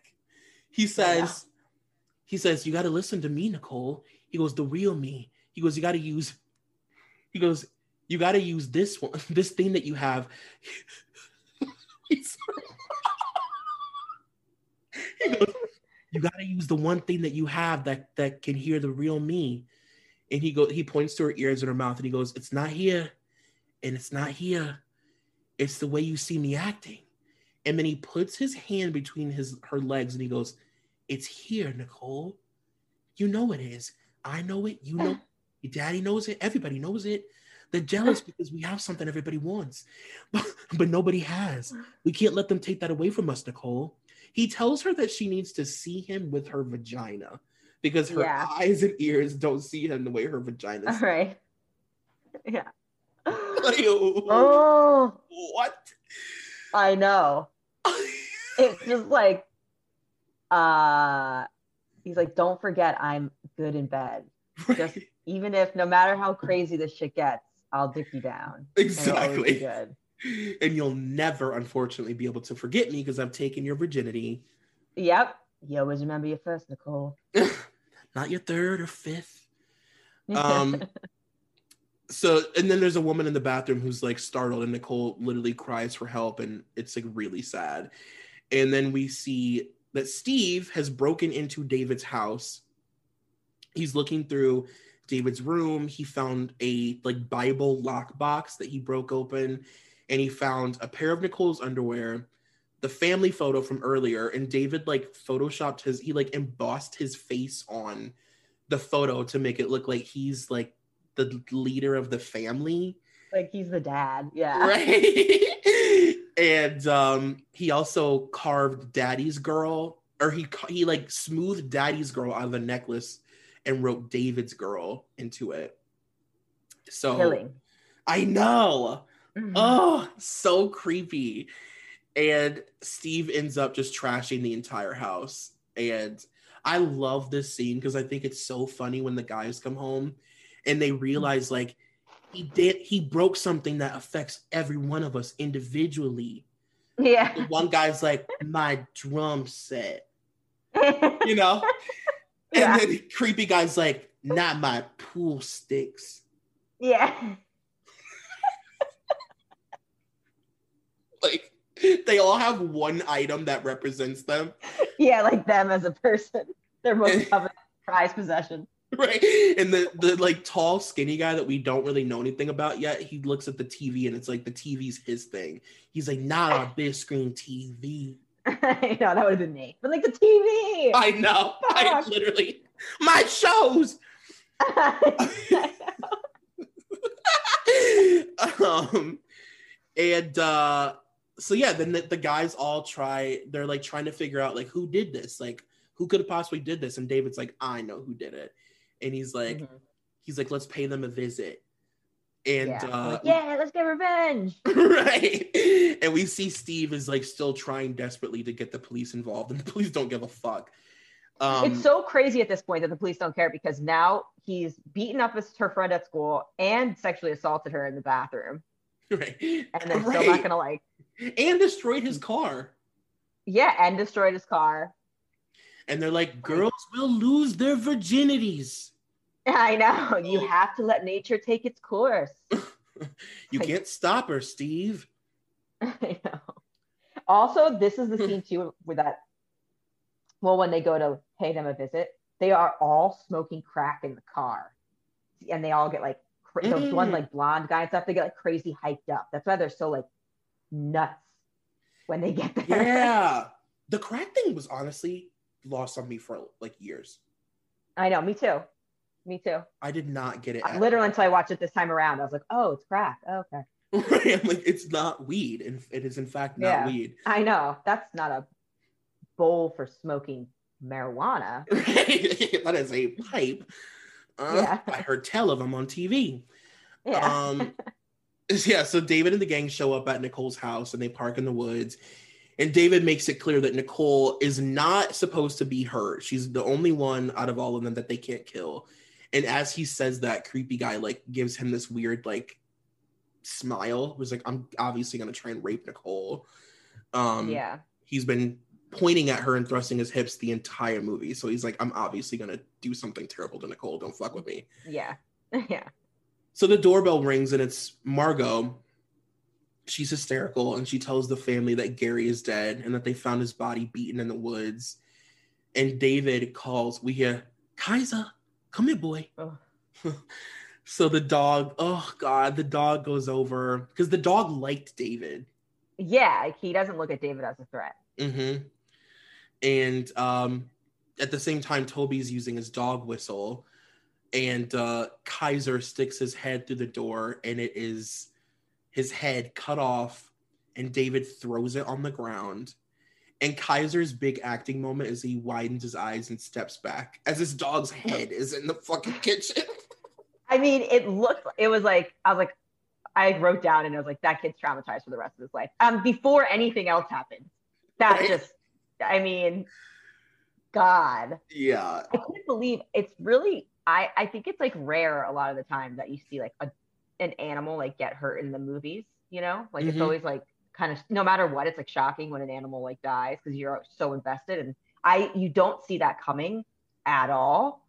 And uh it's so shocking. It's just like such a shocking moment. And it's really it's just like, whoa, they really took it to like I mean, it's this movie is so dark on so many levels, but then to add like uh animal like brutality to it. Yeah. My And they really like went i mean the the special effects like the dog's tongue is Yeah. sticking out and they linger on the Yeah. shot of the dog for a long time yes, the beheaded dog. hmm it was really that was a lot um Yeah, and as steve is on the phone with the police they realize that the phone lines are out like they're like cut which means they can't call security because the security system works through the phone system so laura tells steve that like she's like it'll be okay. Like um like this house is designed to keep people out. Like she's like you know steve reinforced doors steel beams or whatever. She's like naming all yeah, the, yeah. the functions of yeah, you built this house. right. And uh, she's like nobody gets in without the code. And as she's telling him this like david starts punching the numbers into the door and nicole's like dad david knows the code. He used it to come uh, take my virginity that night you found a condom in my room Yeah, I Fucking remember. idiot. I know. I was like, good job, Nicole. and so then Steve like runs up to the door and slams it back closed. And David tells him through the peephole, he's like, he's like, Mr. Walker, nature's gonna run its course. he's like, you better let me in because I'm coming in no matter what. And that's when he says the iconic, like, "Well, now open the goddamn door, or whatever he says. Let me in your fucking house. yeah. Let me in your fucking house. Uh, so um, they start throwing rocks into the windows, and we, that's how we learn that the glass is reinforced and they can't break through it. And then Toby and Margo, uh, Nicole, Toby, and Margo go upstairs into Nicole's room and they lock the door. And as they hide upstairs, creepy, gross guy is standing on the skylight and he's winding his hips again. Doing his doing his patented move. he's winding his hips and pointing at Nicole. And uh, then David, or we hear, or Steve hears like a drill and realizes that one of the guys is drilling through the bulletproof glass and he beats his hand with like a fireplace stick. And we suddenly hear this like really loud slamming on the door. And it turns out creepy guy went and found him a, a log, Yeah. carried a log down to the house, and he's using a Huge log. fucking tree stump to break in. As a battering ram. Right? yeah. And he says, he says, an eye for an eye, right? He goes, You fuck up my house, I'll fuck up yours. And that's when Laura goes, Steve. Yeah. It's like, yeah, that's the thing that puts her over. It's just, wait a minute, you went to their house, Right. you fucked up there. It's like, not now, Laura. Yeah. Laura, fuck off. Yeah. David has fucked you in our home. Like, stop. please. Yeah. Like, shut the fuck up. Let's just deal with the issue at hand right now. right. So then upstairs, Margo is having a panic attack, and Toby notices one of them trying to get into Nicole's bedroom through the window because the upstairs windows are not reinforced. Um, so Nicole takes an umbrella and like stabs him to the window, and he falls like three stories. And then David tells Laura to check on the kids while sh- uh, he like pushes the refrigerator and all their furniture up against the doors. And that's when they notice that like they're taking an axe to one of the doors to get through. And Nicole notices that there's a security there's secu- they have a, a personal security guard. I forgot to mention at the beginning, who like sits a mile away from their house and like Yeah. overlooks the house. You know what's funny? Like when I was watching it, I kind of thought I was like, oh, it's like the security guard for like the neighborhood. And then I realized I was like, there's no other houses, so they just have a security guard for them. I thought the same thing. I was like, oh, he's like the LL Cool J of Halloween. Yeah. Well, but then I was Exactly. like, oh, there's nobody else there. They just have a guy that sits in Exactly. the box all day. Yeah. Um, so Nicole's like, well, if I can get the security guard's attention, then like he'll know to come down. So she starts doing full like SOS with the lights. She's like, danger, danger, danger. Which was smart, smart move. Super smart. I wouldn't have thought of it. Um, I would have been doing a Margo, like, we're gonna die. Like, Totally. oh, you would have been giving Margo the house. It's Like, Yeah, can you imagine? Oh my god. when she's like, her panic attack is so visceral. I know. like, why did I come over here? Fuck. I know. Fuck. I could have texted them or told them, called them and told them. Yeah, I God. know. Um. So then, yeah, Steve and Laura are just like at this point using every bit of furniture they can find in the house and like you know wedging them against the door. And um, one of the guys is like using he like is reaching in through the hole that they made with the axe. And Laura takes like a drill and like very del like I don't know why she didn't just fully go for it and like go through his hand, but she like takes Yeah. a drill and goes like "Mm, mm," and like pokes at his hand a little bit. And he's like, fuck, man, I'm really fucked up. I gotta go to the hospital, man. yeah. Yeah. So they lose like two guys from that because I guess his friend was Right. taken to the hospital. yeah. and, then, and of course it's like the guys that matter are left really. It's like creepy guy David, Yeah. and then like that skinny guy i guess. I don't- um Yeah. and they all notice larry the security guard driving down towards the house and they're all like it's all gonna be okay. Steve's like it's over. It's over now. And uh when he pulls up david walks up and he goes sir is there something wrong i was just visiting my girlfriend and he's like first of all the cop catherine I know. when he pulls out his guns and gives clint eastwood and he goes stop Yeah, it!" two little guns. I know. two little baby pistols that's enough I was like, why does he have two? A little holster. oh my god. He literally put he was like i want to stand off with you fellas. Yeah. funny. and uh yeah and like creepy guy tried to hit him with an axe and he like he like swerved out of it. And steve walks out. He's all fucking cocky. And he's like um he ends up steve punches david across the face and he punches creepy guy. And right, Right. as he punches david we hear a gun go off and it's the skinny crackhead he shot the security guard so now david is outside with them they have a gun mm-hmm. he just punched them and they hate him because he destroyed their house Yeah. so Yeah. it, it's like it, it's like i you say i know you're supposed to like root for him but like i hated steve so much that i was like oh, even down to the last minute you're such a fucking like him walking out and being Yeah. like yeah it's over Yeah. now boys Yeah, like I'm gonna beat the shit out of both of you now, and that's gonna be that. It's like, no. no fucking idiot I um know. so they of course beat the shit out of steve they kick him in his stomach a bunch of times and They Mhm. walk him to the door and uh, they tell Laura to open up the door or they'll shoot him in the head. And they're like, we're going to come in either way. So we can come in with him dead or not. And uh, she's like, he's like, Laura, don't do it, Laura. Yeah. And she's like, Steve, I'm sorry. she starts moving the furniture away from the door so that they can let her in. Um, and also, by the way, it's David that convinces her. He's like, Laura, yeah. open the door, Laura. And she immediately, And it's like, okay, okay, Yeah. David. yes, sir. She's like secretly hoping that he's there for her. right? She's like, put Take on her red away lipstick. from all this. Yeah. Take her away from all this. so then Toby decides that he he's like he's like I just realized I'm small enough to fit through stuff. So Yeah. Toby's like, I can fit through like the the bathroom window, and if like if I can do that, then I can make it to the car phone. so then David and, and the gang they head inside. They handcuff Laura and Steve, and once they're in the house, creepy guy breaks into Nicole's room specifically to rape her. He's like, "This is finally Right. the moment I've been waiting for." Yeah. I've been telling you all movie I'm gonna do something. yeah, Kept pointing at you. so she's screaming and like fighting him away, and then poor Margo, she jumps on his back, the classic damsel move. I know. She jumps on his back and just holds his neck, you know, which yeah. is Just the hold on. Let's like, piggyback ride. what is that? I don't know. There's like a million things in her room. Like, just pick something up and like hit him in the head. you I know? know.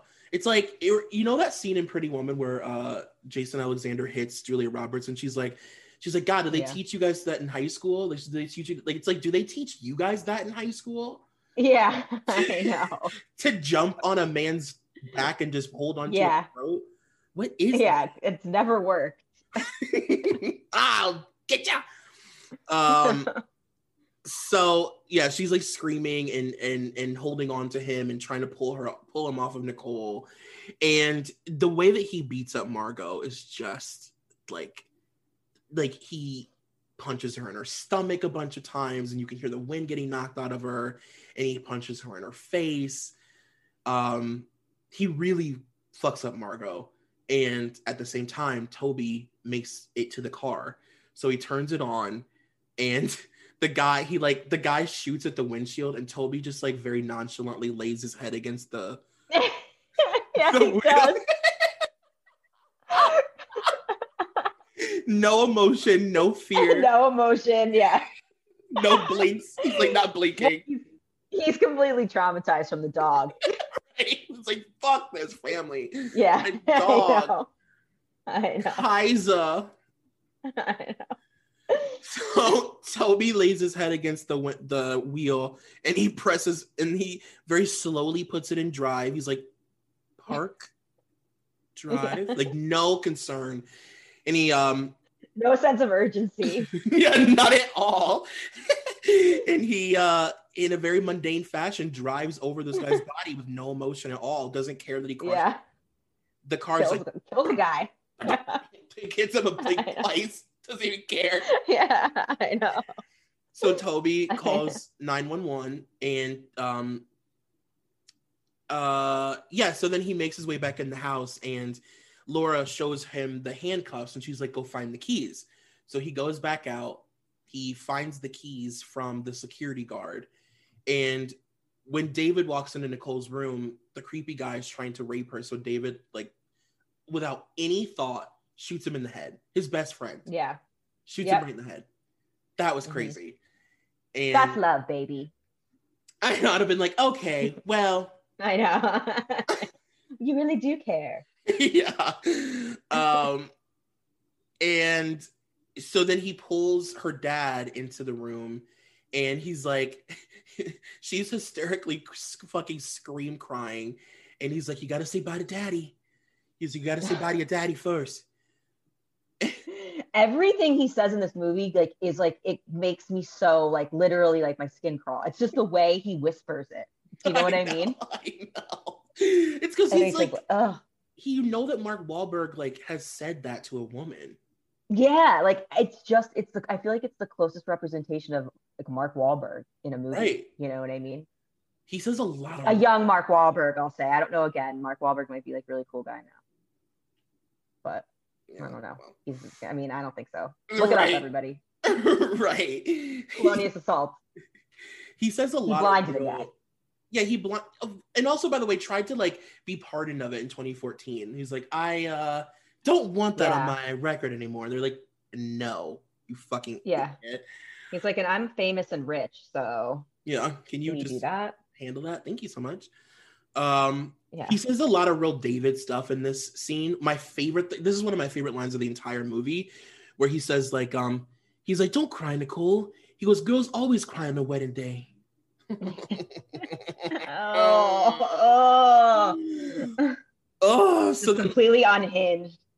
right, so then Laura wa- sneaks upstairs and unlocks Steve's handcuffs, and he tries to attack David, and he gets punched across the face, and um, David says, "Daddy, you will forever hold your peace." oh, stop calling him daddy. I don't I like it. know. So then Nicole stabs him with the peace pipe that he got her at the carnival, and Full circle moment. Full circle, and also it's like a peace pipe. Um, yeah. and they have a real sort of Looney Tunes scuffle, like you know, just knocking each other into shit and Yeah. breaking vases and things. And then out of nowhere, um, Daddy acquires brute strength. Superhuman strength. Fuck. Yeah. I wrote that down. I go, her dad has superhuman strength. Throw him out of the house like that. Katie. He grabbed fucking Mark Wahlberg by his shirt, by the way, and threw Yeah, him. his not shirt. it's not like he fell up against, you know, like up against the house outside. He fucking fell Yeah. to like their courtyard. Yeah, like clean out. First of all, smashed through the glass window, flew all the way out, like feet out, and yeah, like landed on like almost in the water. Right? It's crazy. It was insane. It's such a wild Yeah. way to end a movie that, like, for the most part, lived in reality. Yeah, It's like, yeah, agreed. And then like from that moment when Mark Wahlberg hits the ground, the movie like abruptly ends. I thought I didn't realize how quickly it just like it was like oh it's over, cops are here, and it just cuts out. Done. Yeah, and everybody's like super chill that hurt that he, like, he's like, oh, it's finally over. Like it's like it's super Yeah. chill that he just like threw him out the window like that. Like Yeah, no reaction. there's like four dead bodies strewn about the house. yeah. A dead dog. Your son, that kid is never it's gonna be the same. He's murdered. Yeah. He's, he's got it. yeah, he's a murderer now. Yeah, I know. And of course, like as the credits are rolling, the cops, you know, it's like in, it's like every SWAT team. There are Yeah. helicopters. Forensics is there. You know, as You see that there were divers in the water? yes, I was like, I I made a comment to that. I was like, why are there divers in the water?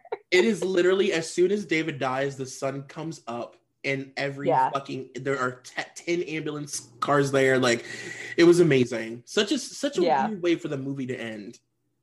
Yeah, it was just very abrupt. You're just like, all right, we're done.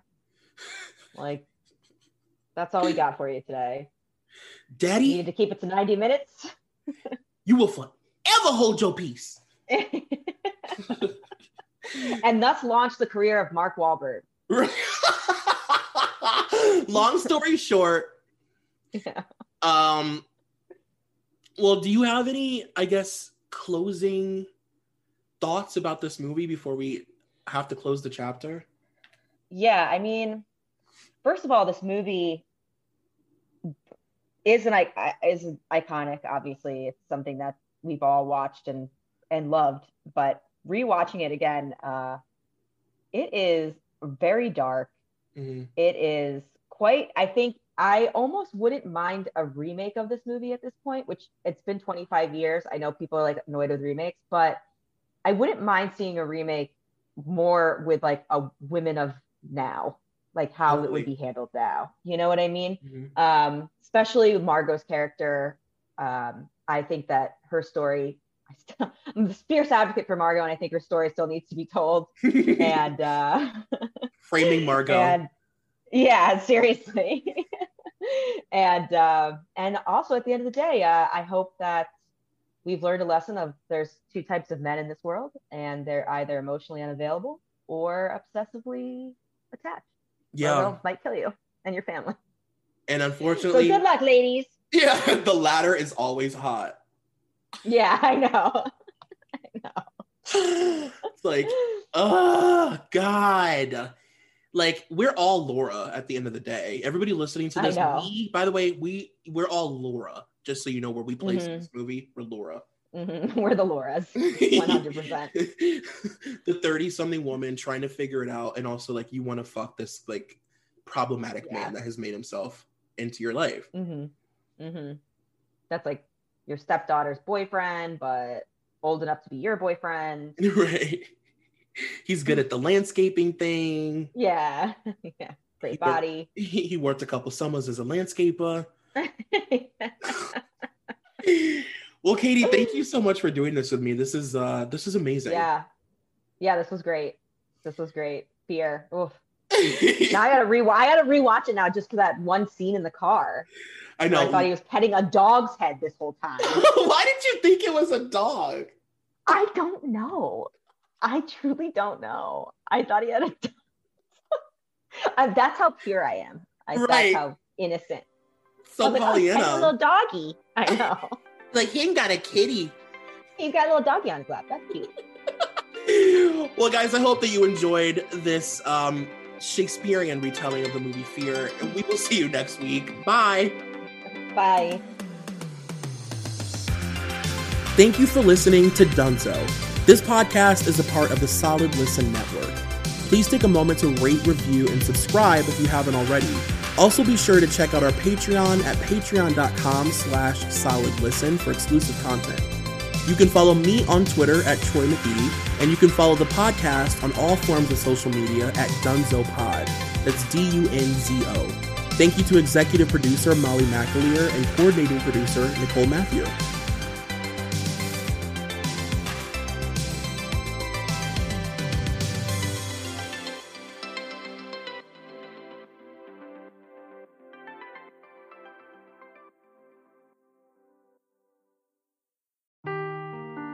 Seeking the truth never gets old. Introducing June's Journey, the free to play mobile game that will immerse you in a thrilling murder mystery. Join June Parker as she uncovers hidden objects and clues to solve her sister's death in a beautifully illustrated world set in the roaring 20s. With new chapters added every week, the excitement never ends. Download June's Journey now on your Android or iOS device or play on PC through Facebook Games.